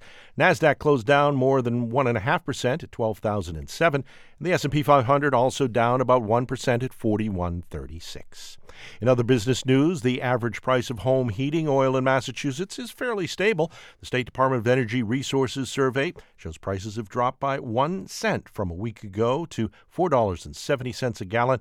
The price is nearly a dollar more than it was one year ago, however. This is WBUR. We're funded by you, our listeners, and by UMass Chan Medical School, proud to be named one of Boston Globe's top places to work. Learn more at umassmed.edu/globe. Sending your Valentine Winston flowers from WBUR supports your commitment to curiosity. Order yours now to save 10%. Visit WBUR.org. In the forecast, mostly clear, very cold tonight. Minus 7 will be the low, but blustery winds will make it feel like 32 degrees below zero. Sunny with gusty winds tomorrow, the high about 16. Again, the wind chill will make it feel much colder. Right now, it's 9 degrees in Boston. This is WBUR. Support for NPR comes from this station and from Eric and Wendy Schmidt through the Schmidt Family Foundation, working together to create a just world where all people have access to renewable energy, clean air and water, and healthy food. On the web at theschmidt.org. From the Walton Family Foundation, working to solve social and environmental problems to improve lives today and benefit future generations. More information at waltonfamilyfoundation.org. And from the Annie E. Casey Foundation. From NPR News, this is All Things Considered. I'm Scott Detrow. And I'm Mary Louise Kelly. After Memphis police officers fatally beat Tyre Nichols last month, lawmakers are again calling for police reform. I say again because we are now accustomed to a cycle deadly police violence being met with calls for congressional action, calls that go nowhere. Well, yesterday, the Congressional Black Caucus met with President Biden and Vice President Harris to talk about how to make police reform happen. Democratic Congressman Steven Horsford is the chair of the Black Caucus and was in that meeting. He joins me now. Congressman, welcome. Thank you so much for having me. Did you leave that meeting at the White House more hopeful than when you walked in? Absolutely. Uh, I remain hopeful because uh, the lives of the people who have been lost uh, because of bad policing just cannot continue. I want to thank President Biden and Vice President Harris for accepting the meeting and making it a priority and my colleagues for joining so that we could have a meaningful conversation and uh, come out in agreement uh, for meaningful uh, action that, that will happen uh, over the foreseeable you, future. You call it a, a meaningful conversation. Can you share whether you got anything of substance? Well, first, what was most important was for us to talk about who Tyre Nichols is, and you know, the vice president attended his funeral. The president spoke to the family. I had an opportunity to speak to the family. And, and it's important before I talk about anything about legislation that I talk about the people who are impacted by the pain of what's happening around police brutality. Mm-hmm. Tyre Nichols was a 29 year old young man who was a son and a father who had potential and purpose and a whole life ahead of him. He loved uh, skateboarding and had a passion for sunsets and uh, photography. In fact, he had just left taking photography of a sunset when he was on his way to his mother's house when he was pulled over, uh, removed from his car, uh, taken, tased, and beaten, and ended up days later dead. That is why the Congressional Black Caucus both pushed for the meeting with the president as, as well as will work tirelessly with anyone and everyone uh, to make sure that we get meaningful reforms passed. Well, and I so I so appreciate your focusing us on the on the the human being at the center of this because it's so important.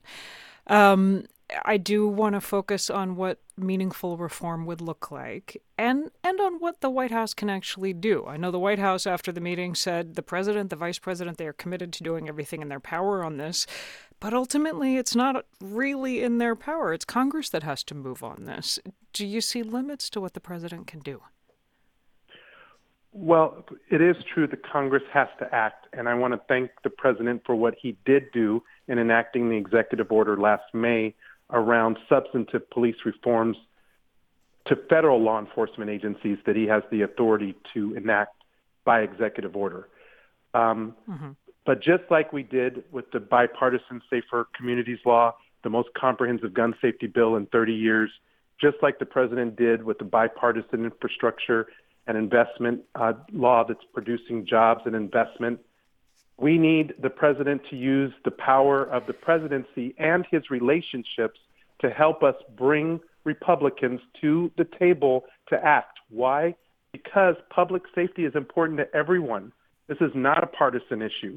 We, we recognize we need Republican support for meaningful reforms, and we should all agree that bad policing shouldn't exist anywhere in America and so we should all work towards ending it. Just briefly, Congressman, we got about 30 seconds left. Is there one specific piece that you would like to see accomplished that you think reasonably can be with a Republican controlled House in the coming months? Well, it's going to take more than just one action. What we need is the tenets of the George Floyd Justice and Policing Act that is about transparency, accountability, and professional standards we respect law enforcement and the role they play, mm-hmm. and we believe that we can both support law enforcement while pushing for an improvement in the culture of policing to keep all of our communities safer. That is Democratic Congressman Steven Horsford, chair of the Black Caucus. Thank you so much for your time today, sir. Thank you.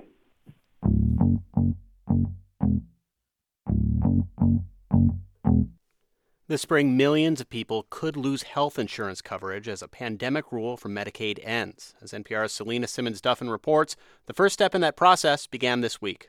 Medicaid is a lifeline for low income people across the country. It provides health insurance coverage, often without any premium costs or copays. Usually, states require Medicaid recipients to fill out forms every year proving they still qualify. But one of the first COVID relief bills allowed people to stay on without filling out any forms. So for three years, new people enrolled, but no one disenrolled. An astounding 91 million people now have coverage through Medicaid or the Children's Health Insurance Program. That's more than one in four Americans. But things are about to change. As a result of the Consolidated Appropriations Act that passed at the end of the year, there's a set time frame um, for these provisions to end. So they will expire at the end of March, and then individuals could be disenrolled as of April 1st. Robin Rudowitz of the Kaiser Family Foundation explains February 1st was the day states could start sending out letters to people warning them that they need to reapply to keep their coverage. Some states wasted no time, including Arkansas. We have heard that those are being sent out that the patients will start receiving letters to let them know that those renewals will be coming. That's Jennifer Perkins. She helps patients with Medicaid applications at First Choice Healthcare, a clinic in Pocahontas, Arkansas. I think initially it's going to be probably a little bit of a panic just because people don't want to lose their coverage that they've had for the last couple years. They're comfortable with it. But I think once they get in there and realize that there are other options, it'll be okay. Options for people who now make too much money to qualify for Medicaid include employer health plans or insurance you can buy on healthcare.gov. One concern is that people won't realize they need to fill out these forms to keep Medicaid, so lots of different folks are trying to get the word out with public service announcements, including state health departments. If you receive Medicaid coverage in Idaho, I have some important information to share with you. Nonprofits. This is from North Texas Food Bank. It is so important for you to turn in your renewal packets. We are here to help you. Even the federal health agency in charge of Medicaid, the Center for Medicare and Medicaid Services. Make sure you get your Medicaid renewal letter so you're not left out in the cold. For all these efforts, some estimates suggest things might not go well. A federal analysis estimated 15 million people could lose coverage during this unwinding process. Nearly half could lose coverage because of paperwork problems, even though they're still eligible. Experts like Rudowitz say if you or a loved one receives Medicaid, make sure your mailing address and email and phone are all up to date, and keep an eye out for that renewal notice. Selena Simmons Duffin, NPR News.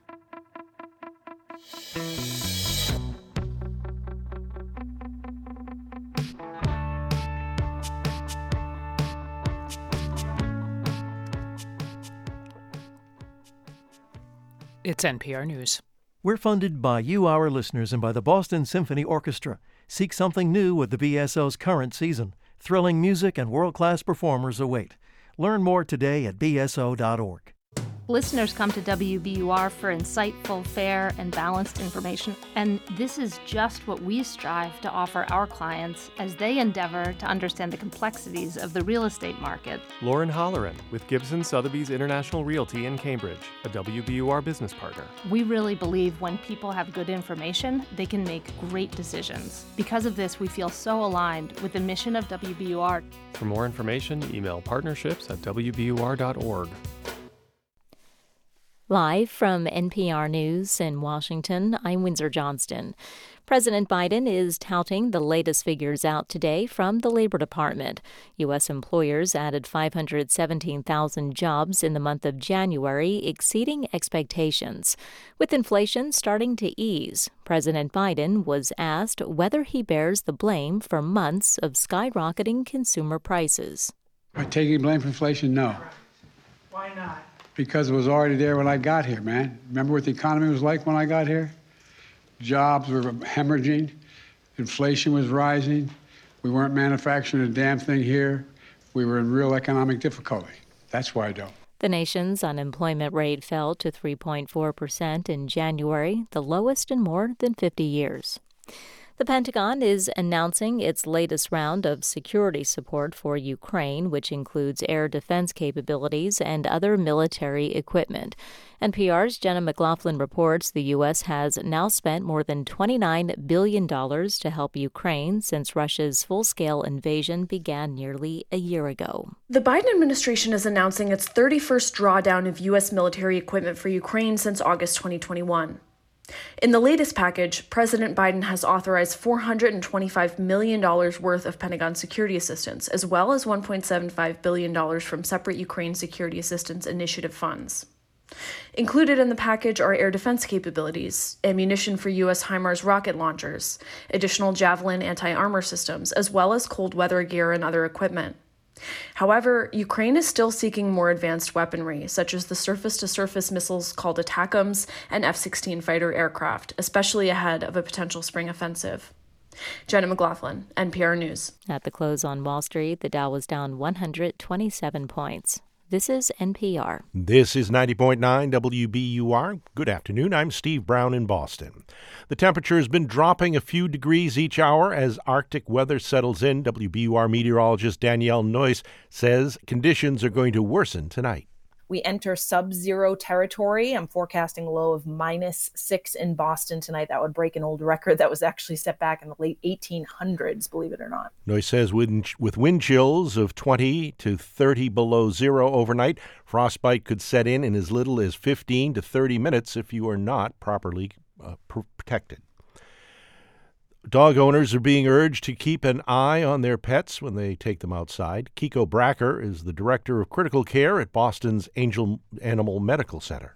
The signs that uh, one might see are animals who just uncontrollably shake, shiver, they just can't stop that. They often will not be as interactive as normal, kind of hunched up, trying to preserve heat uh, and not animated and playing like you normally would expect outside. Bracker says dog walks should be limited to 15 minutes and pets should not be kept outside overnight.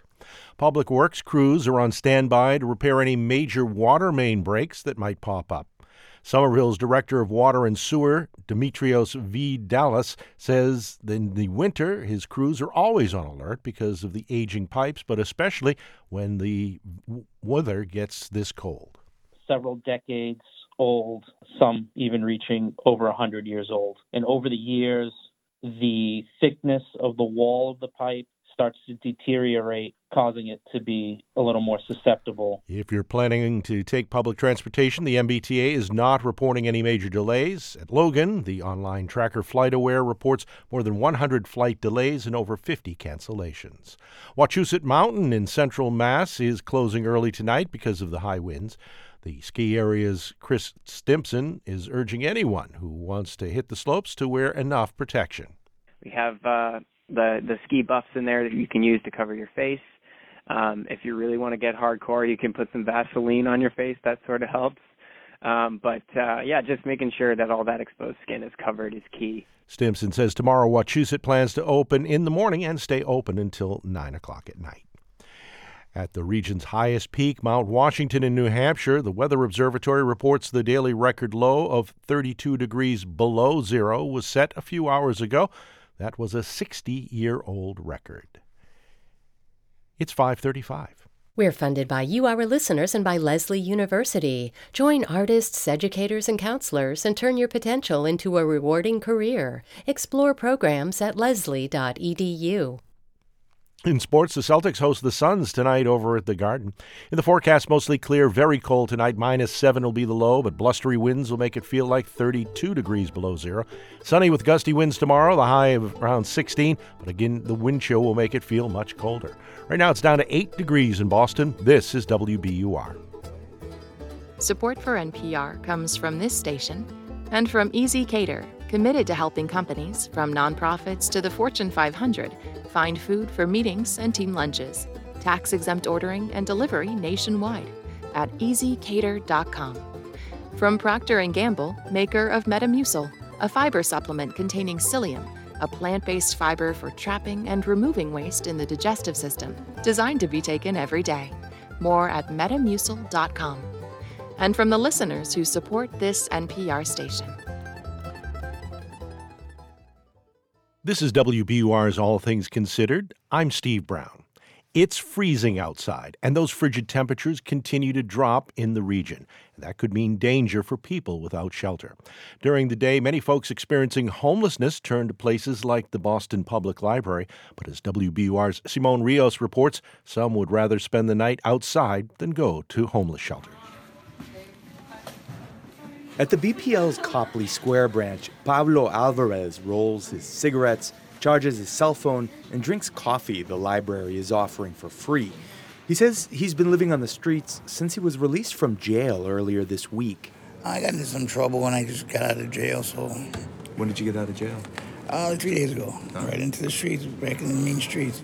Alvarez is 50 and originally from the Midwest. He has no family in Boston. He says he'd rather stay outside, or in a tunnel, under a bridge, or inside an ATM kiosk than go to a homeless shelter. The staff there are often disrespectful, he adds, and he risks getting into a fight with other shelter guests and going back to jail. I asked him if he'd make an exception and stay at a shelter on one of the coldest nights of the year, maybe at the Pine Street Inn, which is the city's largest shelter for people without housing. Alvarez still isn't sure what he's going to do. I've been physically outside for the last three days since I've been out. But not tonight, though. Tonight, yeah. I don't stay in shelters. I stay on the street. So, I mean, if anything, I, Pine Street, if I do see Pine Street, it's going to be here getting a blanket from him and then staying somewhere. Or maybe I can run into a friend I know and stay overnight. I don't know.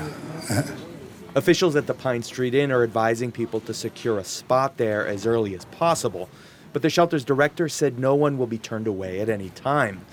Pine Street Inn plans to send vans to the Copley Square Library for folks who want to stay at the shelter. Lisa Pollock is a spokesperson for the Boston Public Library, which has 26 branches across the city. With many unhoused people expected to seek warmth at the libraries, Pollock says staff geared up this morning to distribute some basic items, as well as vital information. All of our locations are open, regular operating hours for anybody who needs to come in. In addition, where we're sitting right now in the new and novel section, it's also been turned into sort of a welcome center with hand warmers, hats, and coffee. For those who are looking to help, um, we do have donation boxes. We are looking for coats and hats and socks. Also at the Copley branch this afternoon was Kimberly Wade. She lost her apartment in 2017 and has been homeless ever since. After the library closes, Wade plans to head over to Back Bay train station and stay there until it closes around midnight. Then she'll figure it out from there. I sleep outside. I do. I sleep outside. I hate it. I hate it, but you know, I mean, I don't know where I'm gonna go tonight. I, I know. I, I call my daughter. I could call my daughter. I could call my my ex, but I don't want that. I want my own. I do. On Thursday night, Wade says she slept in a tunnel near the library. As for tonight, however, the cold may be enough for her to jump into one of the homeless shelter's vans, but she still hasn't decided. For 90.9 WBUR, I'm Simon Rios. Let's turn now to the backlash the College Board is facing over its new AP course in African American Studies. The College Board oversees the SAT and the AP, the Advanced Placement Program, and this week it released a revised curriculum for the African American Studies class. Critics have said a pilot of the program that launched last year included certain themes, certain authors. They note the updated framework has removed some of them. And the timing of the College Board's press release unveiling the updated framework happened to come after Florida Governor Ron DeSantis threatened to ban the course, saying it was, quote, indoctrinating students. Well, the College Board is defending the changes, and with me now to discuss is College Board CEO David Coleman. Welcome to you. Thank you and also Senior Director of the AP African American Studies program, Brandy Waters. Brandy Waters, welcome to you. Thank you very much. Brandy, I'm going to start with you. I know we've managed to catch you in a car, so we appreciate your taking the time, but people wondering about the noise behind you, that's what's going on.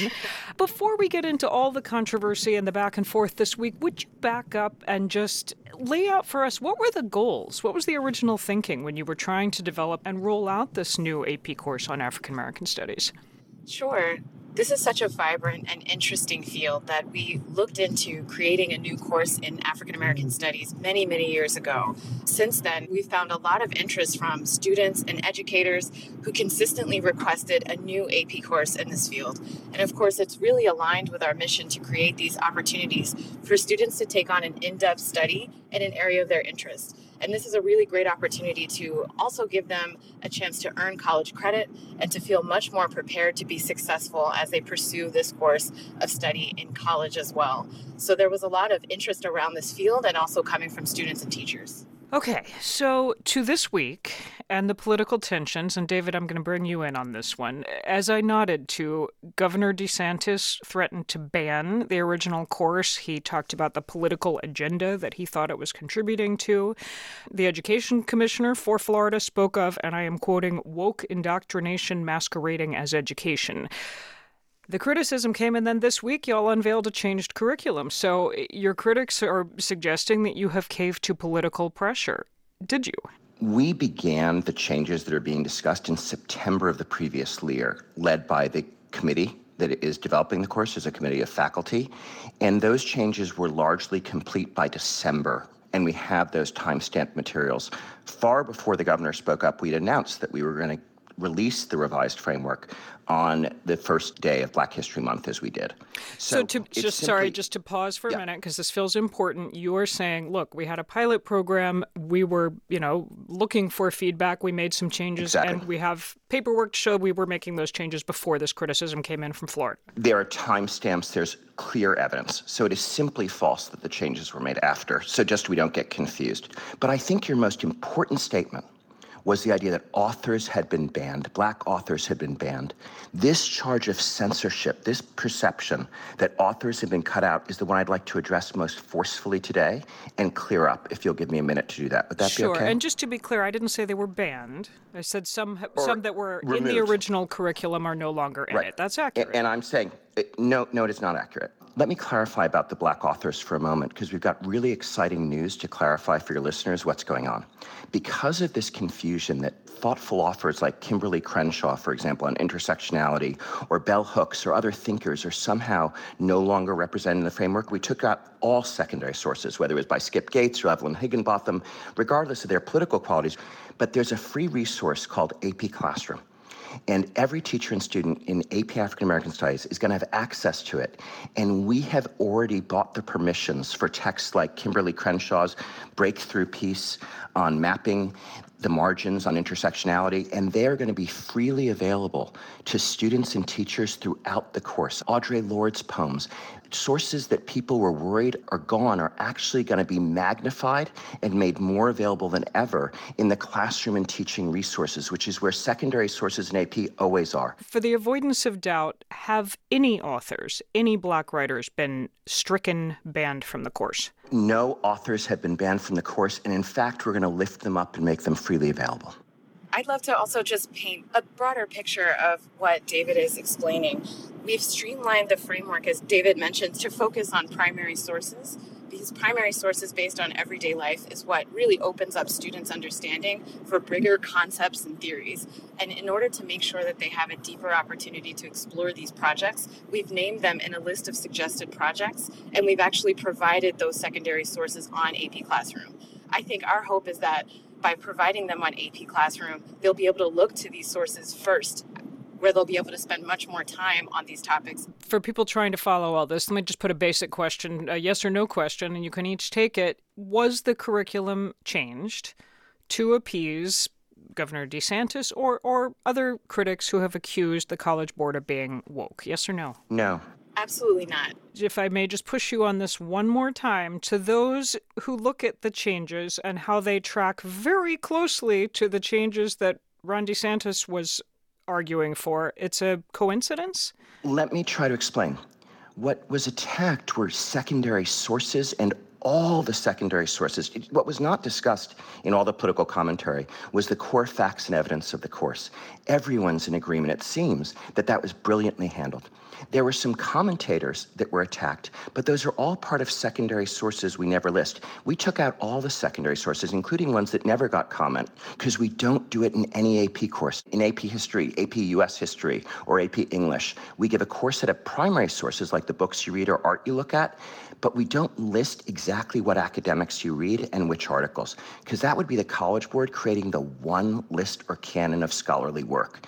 We offered it to the pilot teachers as a support, but we never do it when we have an official framework. Brandy, I will give you the last word, and I wonder if you would speak directly to students who may be considering taking the course, who may, in the midst of all this controversy, be wondering what they are walking into and, and whether they are learning as much as they could. What would you want them to know? Sure. I would tell students this is the most coherent narrative of African American history, culture, politics, and legal studies that I've seen for high school students. That this is an exciting opportunity for them to look at over 100 resources, whether it be artworks or data sets that showcase the diversity of Black life and the contributions made not only in, in the United States but also broadly. That these students have an opportunity to learn even more than what's been circulated as the very first version of the pilot.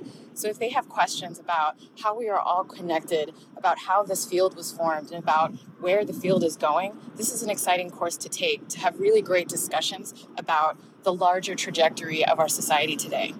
That is Brandy Waters, Senior Director of AP African American Studies for the College Board, speaking with us from a car, and the CEO of the College Board, David Coleman, who was with us as well. Thanks to you both. Thank you. Thank you.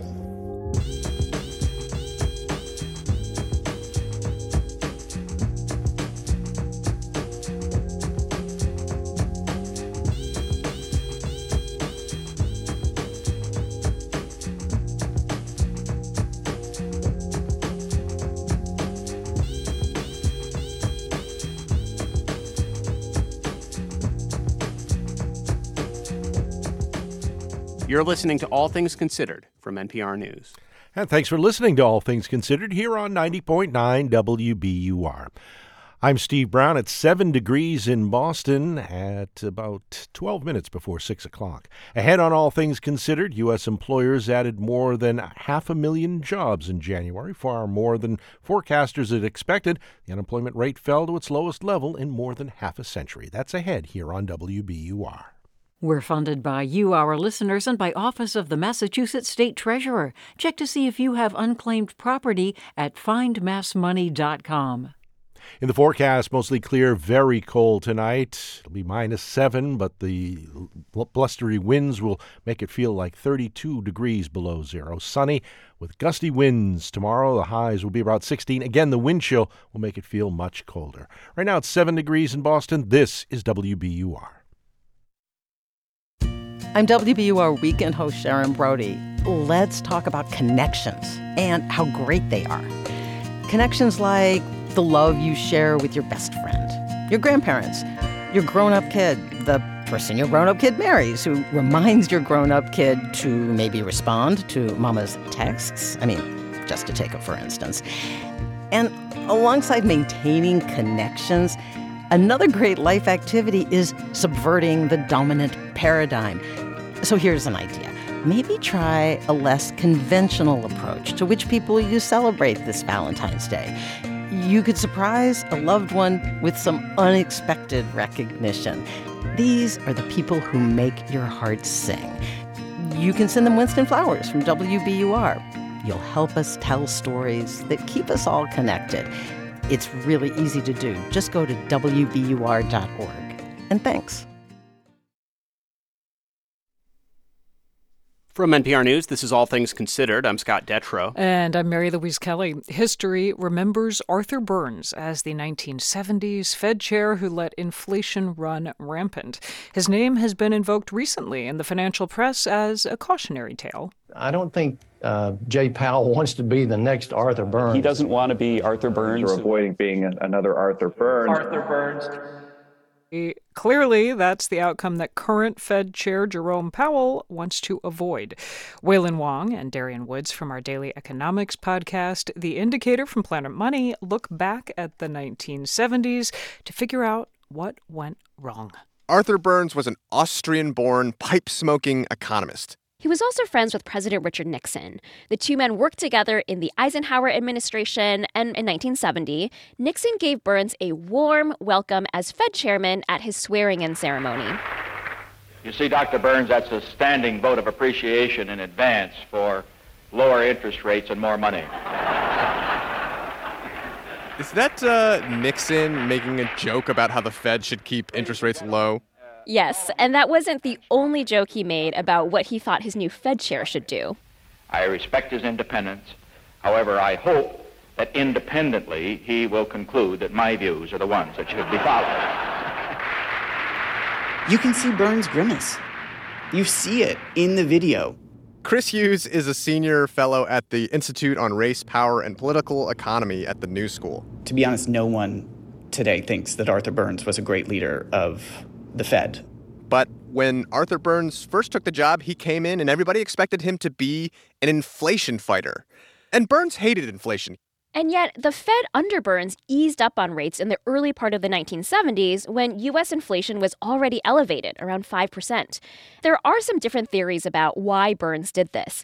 One theory is political pressure from Nixon, and that brings us back to Burns grimacing at the president's joke about Fed independence. The press laughs, everyone in the room laughs because Nixon's touting the official line of Fed independence, um, but is going to apply political pressure and Burns knows the guy. And he understands that's going to be a challenge. And it is. But Chris doesn't buy the idea that Burns caved to Nixon. In the absence of other government action, he'd have to raise rates to such a high level, creating a recession, throwing millions out of work, and the guy didn't want to do it. By 1974, inflation was in double digits and the economy was in a deep recession. Chris says, in hindsight, even as an Arthur Burns defender, he can point to certain periods and say, mm, rates should have been higher. But he also thinks Burns was dealing with a couple of big economic forces that shaped his approach to interest rates. One of those is that the American financial system was in a fragile state. During his tenure, two important companies, including a major bank, ended up collapsing. There's a generalized fear that if the cost of money increases too fast or too high, it's going to cause the financial system to shake, if not even potentially come apart. The other big force was what was actually causing inflation. In the 1970s, there were big shocks coming from the supply side, like the Arab oil embargo of 1973. It wasn't clear that hiking rates, which would primarily affect demand, was the right approach for tackling this kind of inflation. Wailin Wong, Adrian Ma, NPR News. Support for Planet Money comes from Workday, an enterprise management cloud focused on providing organizations with a system to continuously plan for all what if scenarios. Workday, the finance, HR, and planning system for a changing world. Often folks dream of traveling to beautiful places once they retire, but what happens if you retire from working in one of the most stunning spots in the U.S., Yosemite National Park? John Reynolds might characterize the location a little bit differently as zip code 95389. He's stepping down after 40 years working with the post office in and around Yosemite, and he joins us now. John, welcome to the show. Thank you very much. I'd ask you about when you started working there, but I understand your connection with Yosemite goes back a little bit further, all the way to the day you were born. Is that right? That's correct. I grew up in a little town about 15 miles from where you're speaking to me now in the little town of El Portal. It's a place that, uh, until I got the job in the post office, I really took it for granted as far as the iconic views that everybody cherishes so much. And, you know, it was just my backyard. You just thought everybody has such stunning views out the window where they live? But of course, yes. I never gave it a second look. Well, your Yosemite National Park posted about your retirement recently and celebrating your years in the park. And there was one comment from McCole McCarthy that caught our attention. We got in touch with her. Here's what she told us. It was the summer of 2007. I was 17 years old and was really feeling the isolation that can come with growing up in such a remote area. So, for me, one of the bright spots of that summer was the release of J.K. Rowling's final installment of the Harry Potter book series. I had pre ordered the book online and didn't realize that the release and corresponding delivery date of the book was on a Saturday, a day our post office was typically closed for package pickups. So imagine my surprise when I wake up on Saturday morning to a call from John telling me he was opening the post office for a couple of hours so the handful of locals who'd ordered the book could come in and get their copies the same day that everyone else in the US was getting theirs as well. She, she told us that she was so surprised she ran to the post office in her pajamas. Well, Um, as much as I would like to praise myself for doing such a good deed, I think it, somewhat it was self serving because I was a big Harry Potter fan myself.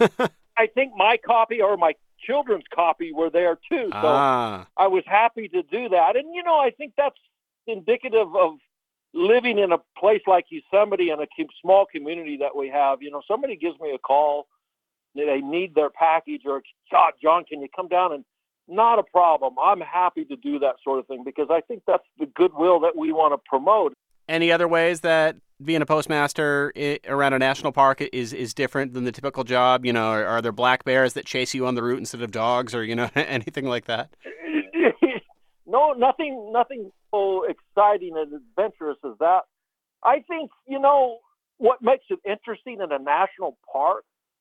Mother Nature and overcoming and trying to get mail into the park because people look to the post office and their mail as a normalization when Mother Nature does kick in, and you know it it, it it stresses people out and gives a great anxiety. And so the post office and having their mail gives a sense of anchor, sense of normalcy.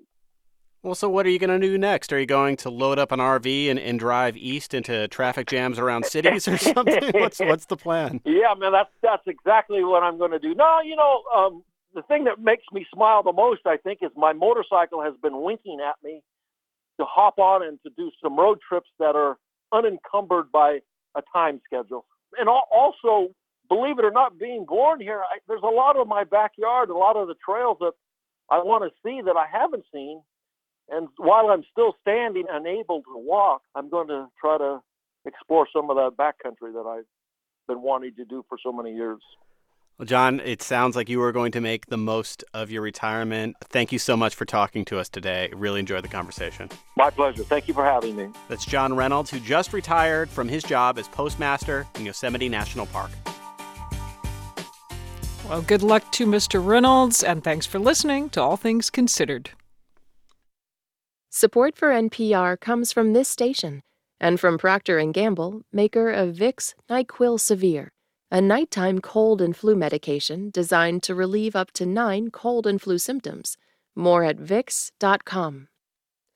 From the Lemelson Foundation, dedicated to inspiring and enabling the next generation of inventors to improve lives around the world. More information is available at lemelson.org.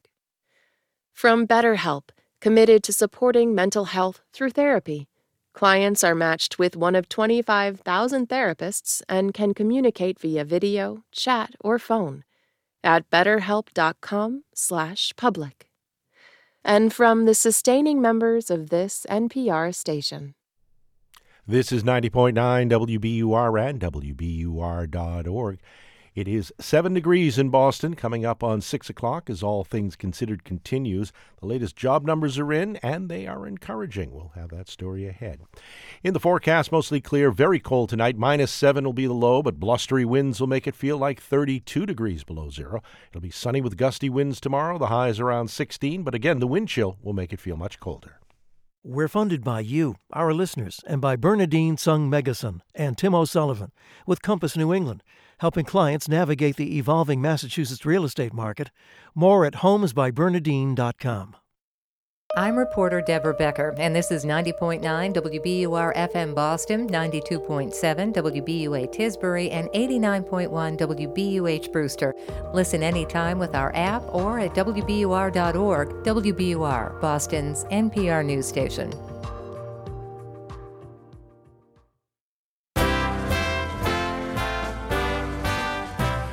U.S. employers added more than a half a million jobs in January, far more than forecasters had expected. The unemployment rate fell to its lowest level in more than half a century. It's Friday, February 3rd. This is WBUR's All Things Considered.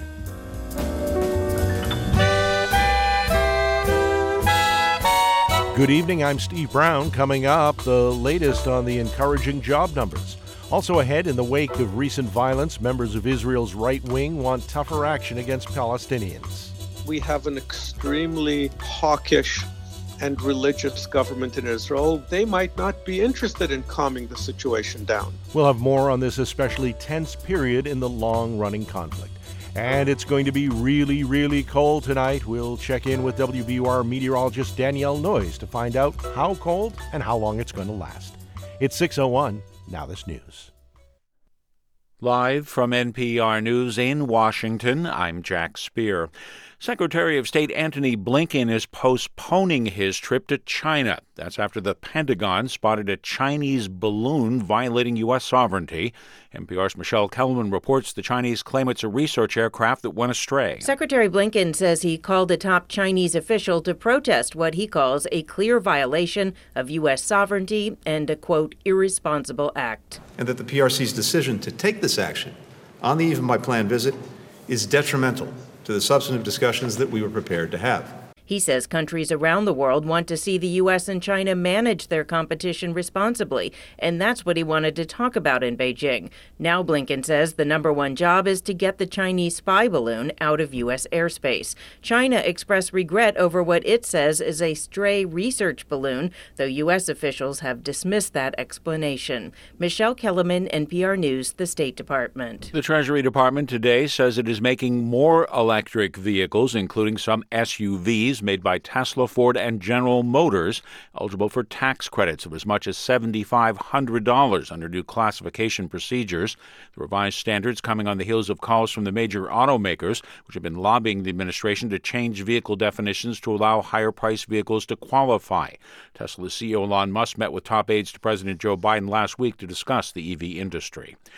Severe cold weather is stretching from the upper Midwest to the Northeast. Schools out in Boston, where a cold emergency is now in effect. In Albany, officials are asking people to avoid the outdoors. Member station WAMC Ian Pickus has more. Temperatures are forecast to drop as low as 15 below zero, and high winds will make it feel as cold as 50 below in some areas of upstate New York. New York State Commissioner of Homeland Security and Emergency Services Jackie Bray says if you don't have to go outside, don't. It's about 10 minutes before you start to develop frostbite on any uncovered skin when you get to negative 30 and below. Uh, and obviously, hypothermia is another serious concern of ours. Bray says the state does not expect widespread power outages, but urges residents to be careful when using generators and electric heaters. Local warming centers are open before an expected thaw Sunday. For NPR News, I'm Ian Pickus in Albany. U.S. agriculture officials are proposing new nutrition standards for school meals, including the first limits on added sugars. Proposed change would focus on sweetened foods, including cereals, yogurt, flavored milk, and breakfast pastries. Plan would also dramatically cut sodium in meals served to the nation's school kids by 2029, while boosting flexibility for foods made with whole grains. Wall Street took a bit of a hit at week's end. The Dow was down 127 points. The Nasdaq fell 193 points. This is NPR. This is 90.9 WBUR. Good evening. I'm Steve Brown in Boston. Blustery winds tonight will make it feel like 32 below zero. A few thousand power outages are being reported, mostly in western Massachusetts. Eversource spokesman Chris McKinnon says in addition to line crews, system operators are playing a key role in keeping the power on through the remote switching capabilities, they're able to reroute power to get a lot of those customers brought back on and really reduce uh, the the number of customers that are impacted by the physical damage caused by that tree that comes down onto the power lines. The operators of the New England power grid say they expect the demand for electricity to hit the highest points this winter during this cold stretch. They also say they have more than enough power to handle it. The MBTA is not reporting any major delays because of the weather. At Logan, the online tracker FlightAware reports more than 100 flight delays and over 50 cancellations. The Steamship Authority is stopping some ferry trips between the Cape and the islands. Boston South Station will be open tonight and tomorrow for people to shelter from the cold. In other news, Woburn teachers say they are prepared to negotiate with the city over the weekend.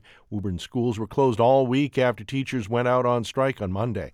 A delegation of teachers met at the State House, uh, met State House lawmakers today looking for support. The teachers attempted to meet with Governor Healey, but a spokesperson for the governor said she was tied up in a meeting.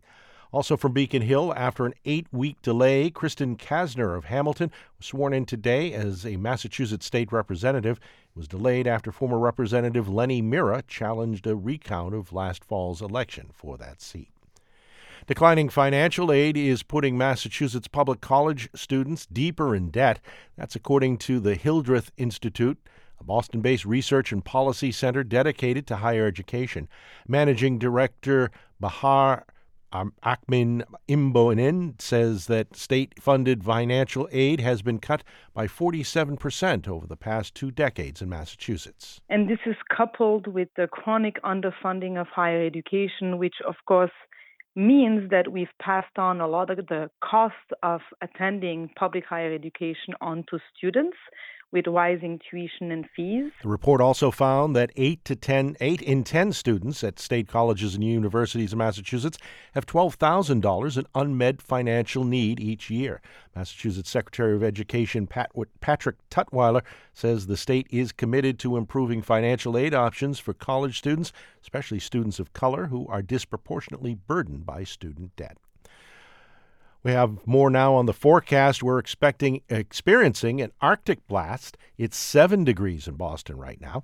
While it'll be short-lived, it's the type of cold weather that can be dangerous. It's also very windy and that's making the frigid air feel even colder. WBUR meteorologist Danielle Noyes joins us now. Danielle, welcome. Hey, Steve. Great to be with you. Uh, so, what is causing this big drop in temperatures and, and how cold is it going to get? Uh, Arctic front blasted through New England this morning, and that caused a wind shift out of the northwest. And frankly, it's a little piece, a little chunk of Arctic air that's come straight from you know the poles.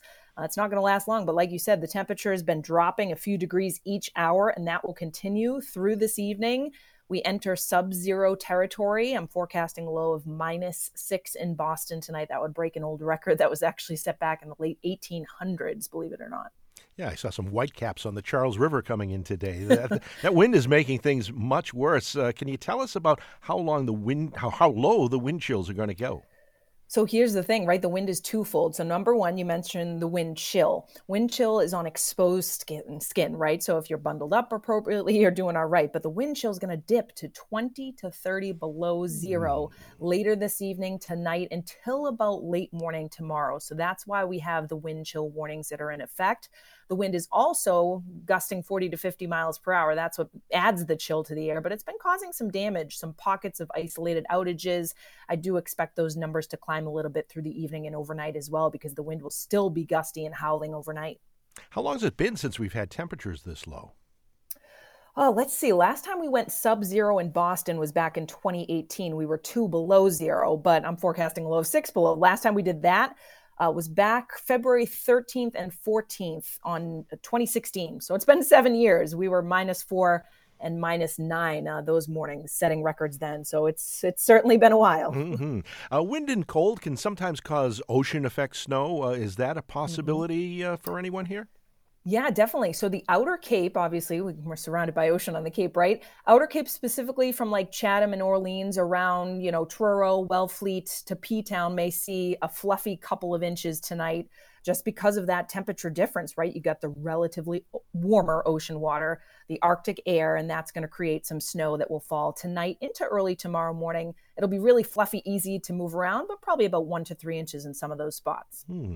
With this cold and wind, uh, what are the risks of being out in the, the weather, and, and what should people be doing to stay safe?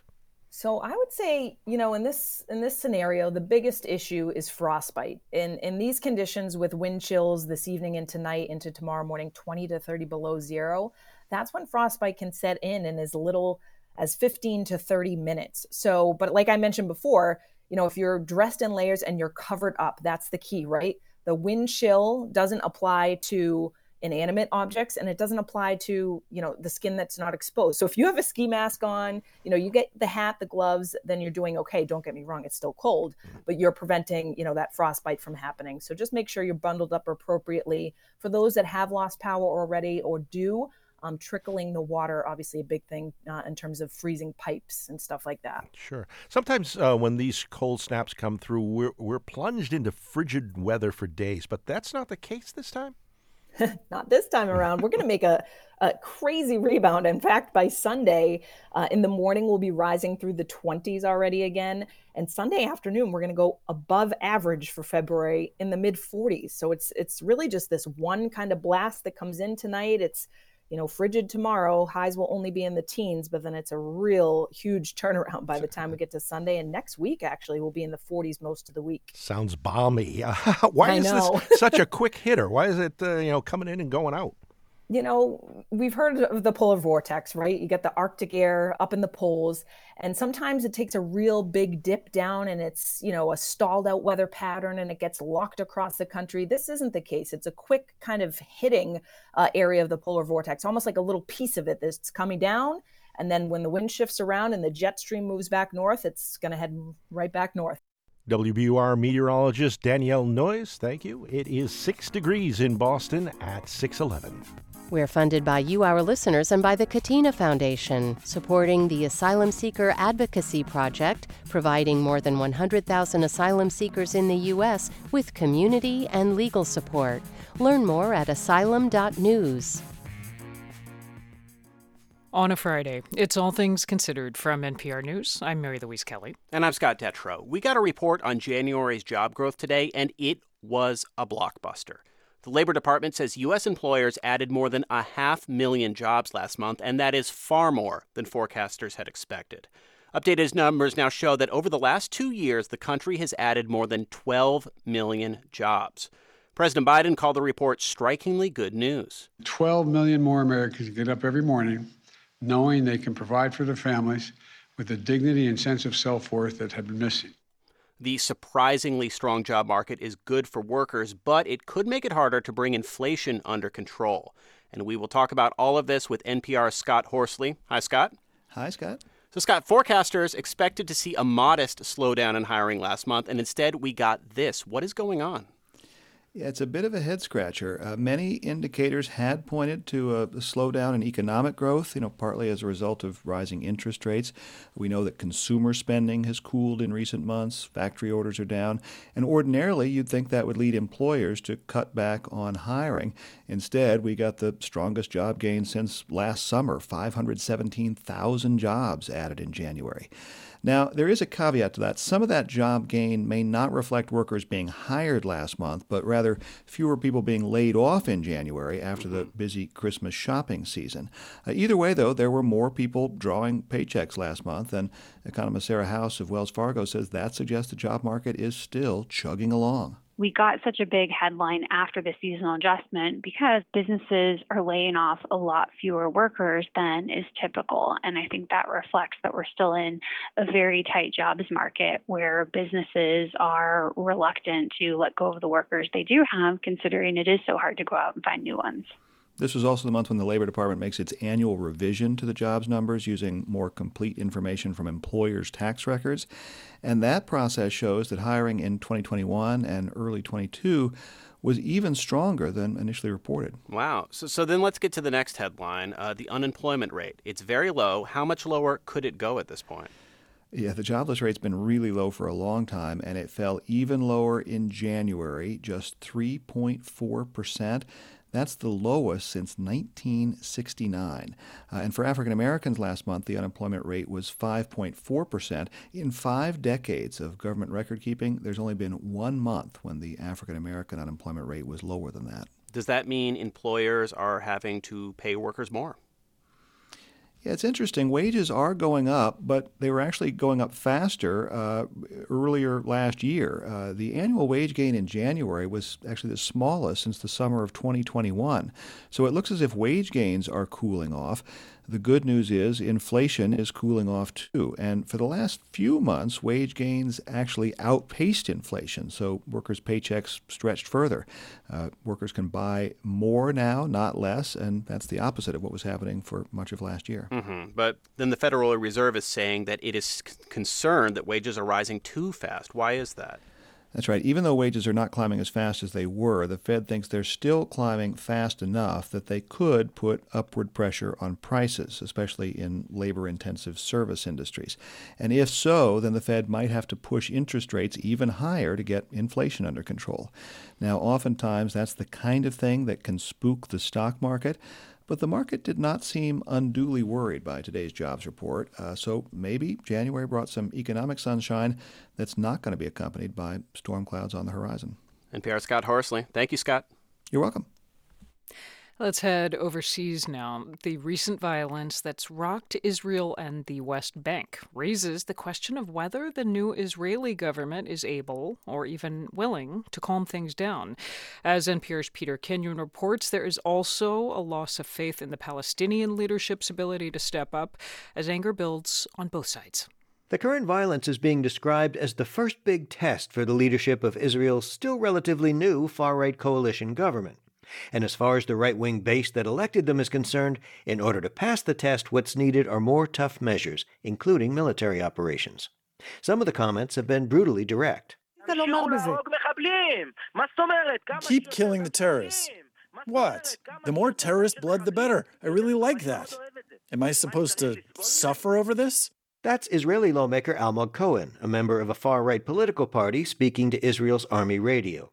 Cohen is not part of Israel's security cabinet, and Prime Minister Benjamin Netanyahu has not used such incendiary language himself. But Cohen's comment reflects the pressure the government is feeling from the right. Netanyahu is currently pushing a package of new security measures, including the power to take away Israeli ID cards from family members of those who commit attacks. I put the question to analyst Reuven Hazan, professor of political science at Hebrew University. Can this government end the violence? He says his answer might surprise some, but he wonders if this government really wants to end it. Yes, we have an extremely hawkish and religious government in Israel, one of the most extreme ones ever, which therefore, by definition, means that they might not be interested in calming the situation down. Hazan isn't talking about a sharp escalation. That, he says, would benefit no one. But the violence could allow the government to push through some of its hardline agenda while people are focused on security issues. But a certain level of violence that can allow the government to implement some of its more extremely hawkish policies towards the Palestinians might actually play into their hands. In the East Jerusalem neighborhood of Shaya Monday, pedestrians slip into entryways to allow cars to pass in the narrow streets. Talking in small groups are relatives and neighbors of 21 year old Khairy Alkam, who shot and killed seven people outside a synagogue last week, also wounding three others before being killed himself. Further up the road, Israeli soldiers are preparing to seal up the family home before its expected demolition. Critics call such tactics collective punishment and a violation of international law. 43 year old Ali Alkam, Khairy Alkam's uncle, says the Israelis can do what they want. It won't deter future actions by young men who he and others call soldiers of God to avenge the killing of Palestinians by Israelis. But while he criticized Israel, he aimed a major part of his condemnation straight at the Palestinian leadership. It did nothing for the people in the West Bank. Did it build a farm for its people? No. Did it build a factory? No. Did it give jobs to the people? Did it give any salaries to the people? No. All they did was create monopolies in a gangster style. The popularity of Palestinian Authority President Mahmoud Abbas, also known as Abu Mazen, has plummeted, and Alkam says that's as it should be. But his anger reaches beyond that, not sparing earlier leaders such as Yasser Arafat, known as Abu Ammar. Who is this Abu Mazen? Who is this Abu Ammar? Who are they? Islamic Jihad and Hamas can crush them. Those are designated as terrorist organizations by numerous countries, including the United States and Israel. When Secretary of State Antony Blinken left Israel Tuesday without any sign of progress, he left members of his team in the region to continue discussions. But he left many here wondering if things will get worse before they get better. Peter Kenyon, NPR News, Jerusalem.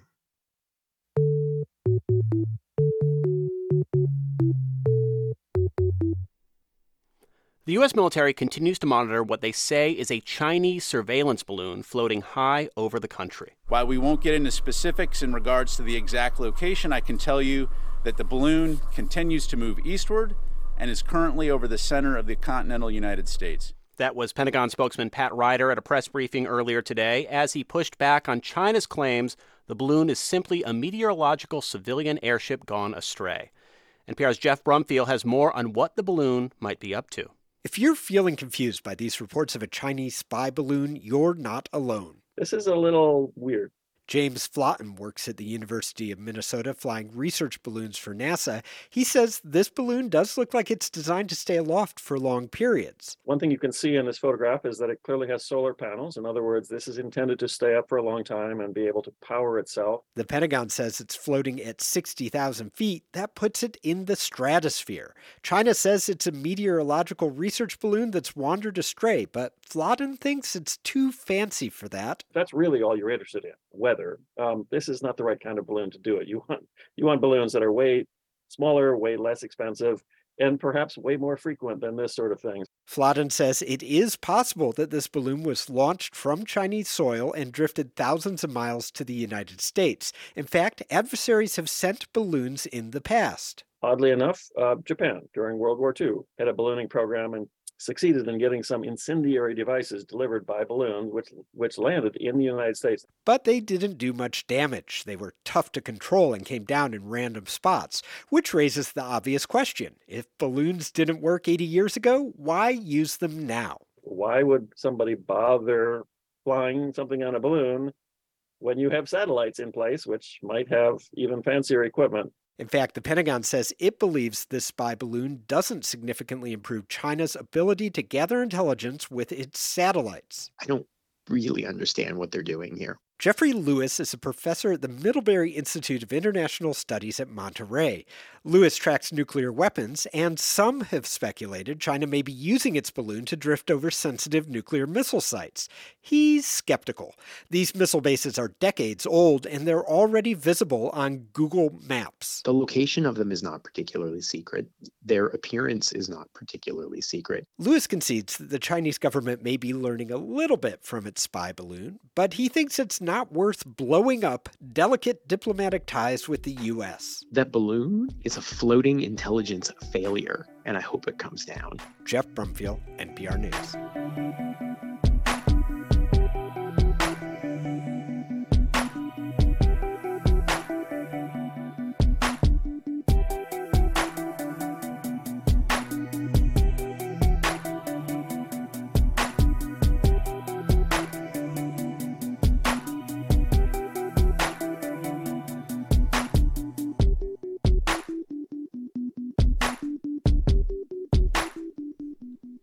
You're listening to All Things Considered from NPR News.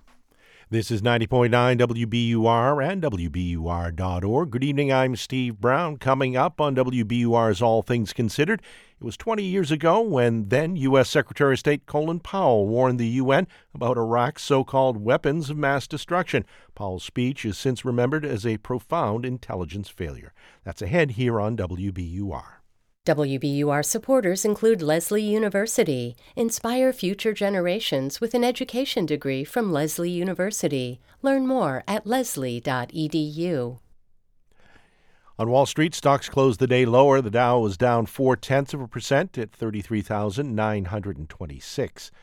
Nasdaq closed down more than one and a half percent at 12,007, and the S&P 500 was also down about one percent at 4136. In other business news, Cambridge based Magenta Therapeutics is shutting down drug development after the death of a patient. Magenta says it will stop operations and explore strategic alternatives. That could mean a merger or a sale to another company or the sale of its assets. A patient involved in a clinical trial with the company's drug for acute myeloid uh, leukemia died following respiratory failure and cardiac arrest. It stopped the trial as a result. The company is one of nearly a dozen life sciences companies in Massachusetts that has shut down in the last year. We're funded by you, our listeners, and by the Harvard Art Museums, open to everyone. Explore three floors of art spanning the centuries, free Sundays, and new museums at night events. HarvardArtMuseums.org. Turn your old car into new news. Keep the programs you love running by donating your vehicle to WBUR. Details at wbur.org/cars. It's 6 degrees in Boston at 625. We're funded by you, our listeners, and by CB Team in Lexington. Traditional as well as accelerated cognitive behavioral therapy for kids and adults with OCD and anxiety. CBTeam.org. Sunday marks 20 years since Secretary of State Colin Powell made his case for the Iraq War to the United Nations. On February 5, 2003, Powell put his credibility on the line and laid out detail after detail about Iraq's weapons program and the threat it posed to the world. Of course, the Iraqi weapons he described, they didn't exist. NPR's Jack Mitchell takes us back. U.S. Secretary of State Colin Powell is seated in front of members of the UN Security Council. My colleagues, Every statement I make today is backed up by sources, solid sources. There's an American flag pin on his lapel and stacks of paper on the table in front of him. These are not assertions. What we're giving you are facts and conclusions based on solid intelligence. Up until this moment, Powell has been a staunch critic of U.S. intervention against Iraq's authoritarian leader, Saddam Hussein.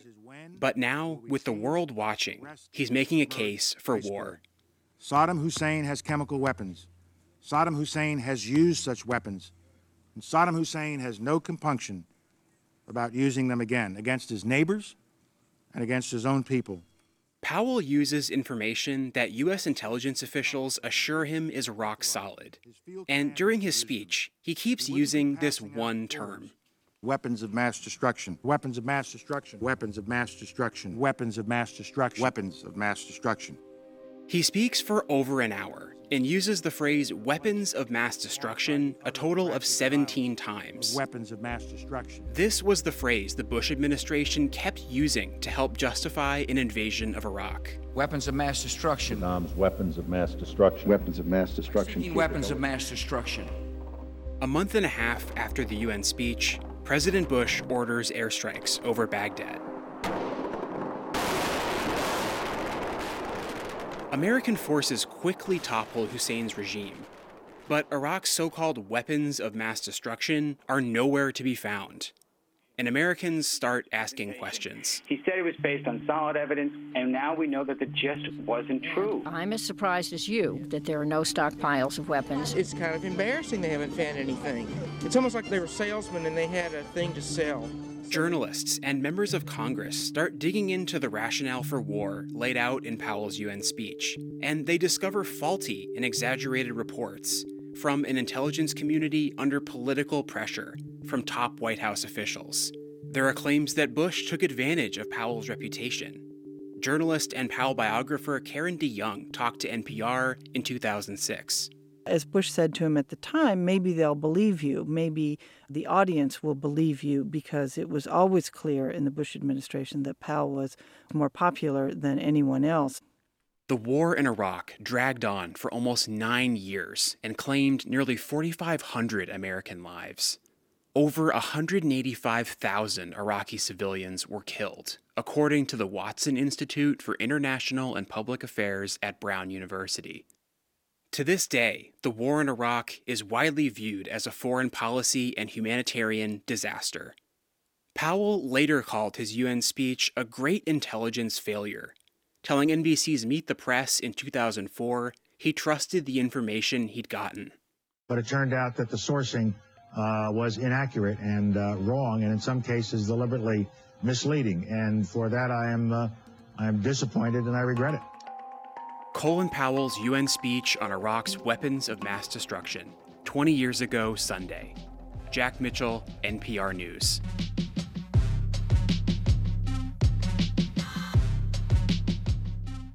And you are listening to All Things Considered from NPR News. And this is 90.9 WBURN, WBUR.org. Good evening. I'm Steve Brown. Six degrees in Boston at 629. Marketplace is coming up next. In the forecast, it'll be mostly clear, very cold tonight. Minus seven will be the low, but blustery winds will make it feel like 32 degrees below zero. Sunny with gusty winds tomorrow, the high around 16, but again, the wind chill will make it feel much colder. Quite the change on Sunday, mostly cloudy and breezy. The highs will be around 46 degrees. Again, right now it's 6 degrees in Boston. We're funded by you, our listeners, and by Road Scholar, creating educational travel adventures for adults around the world. Learn more at roadscholar.org/learning.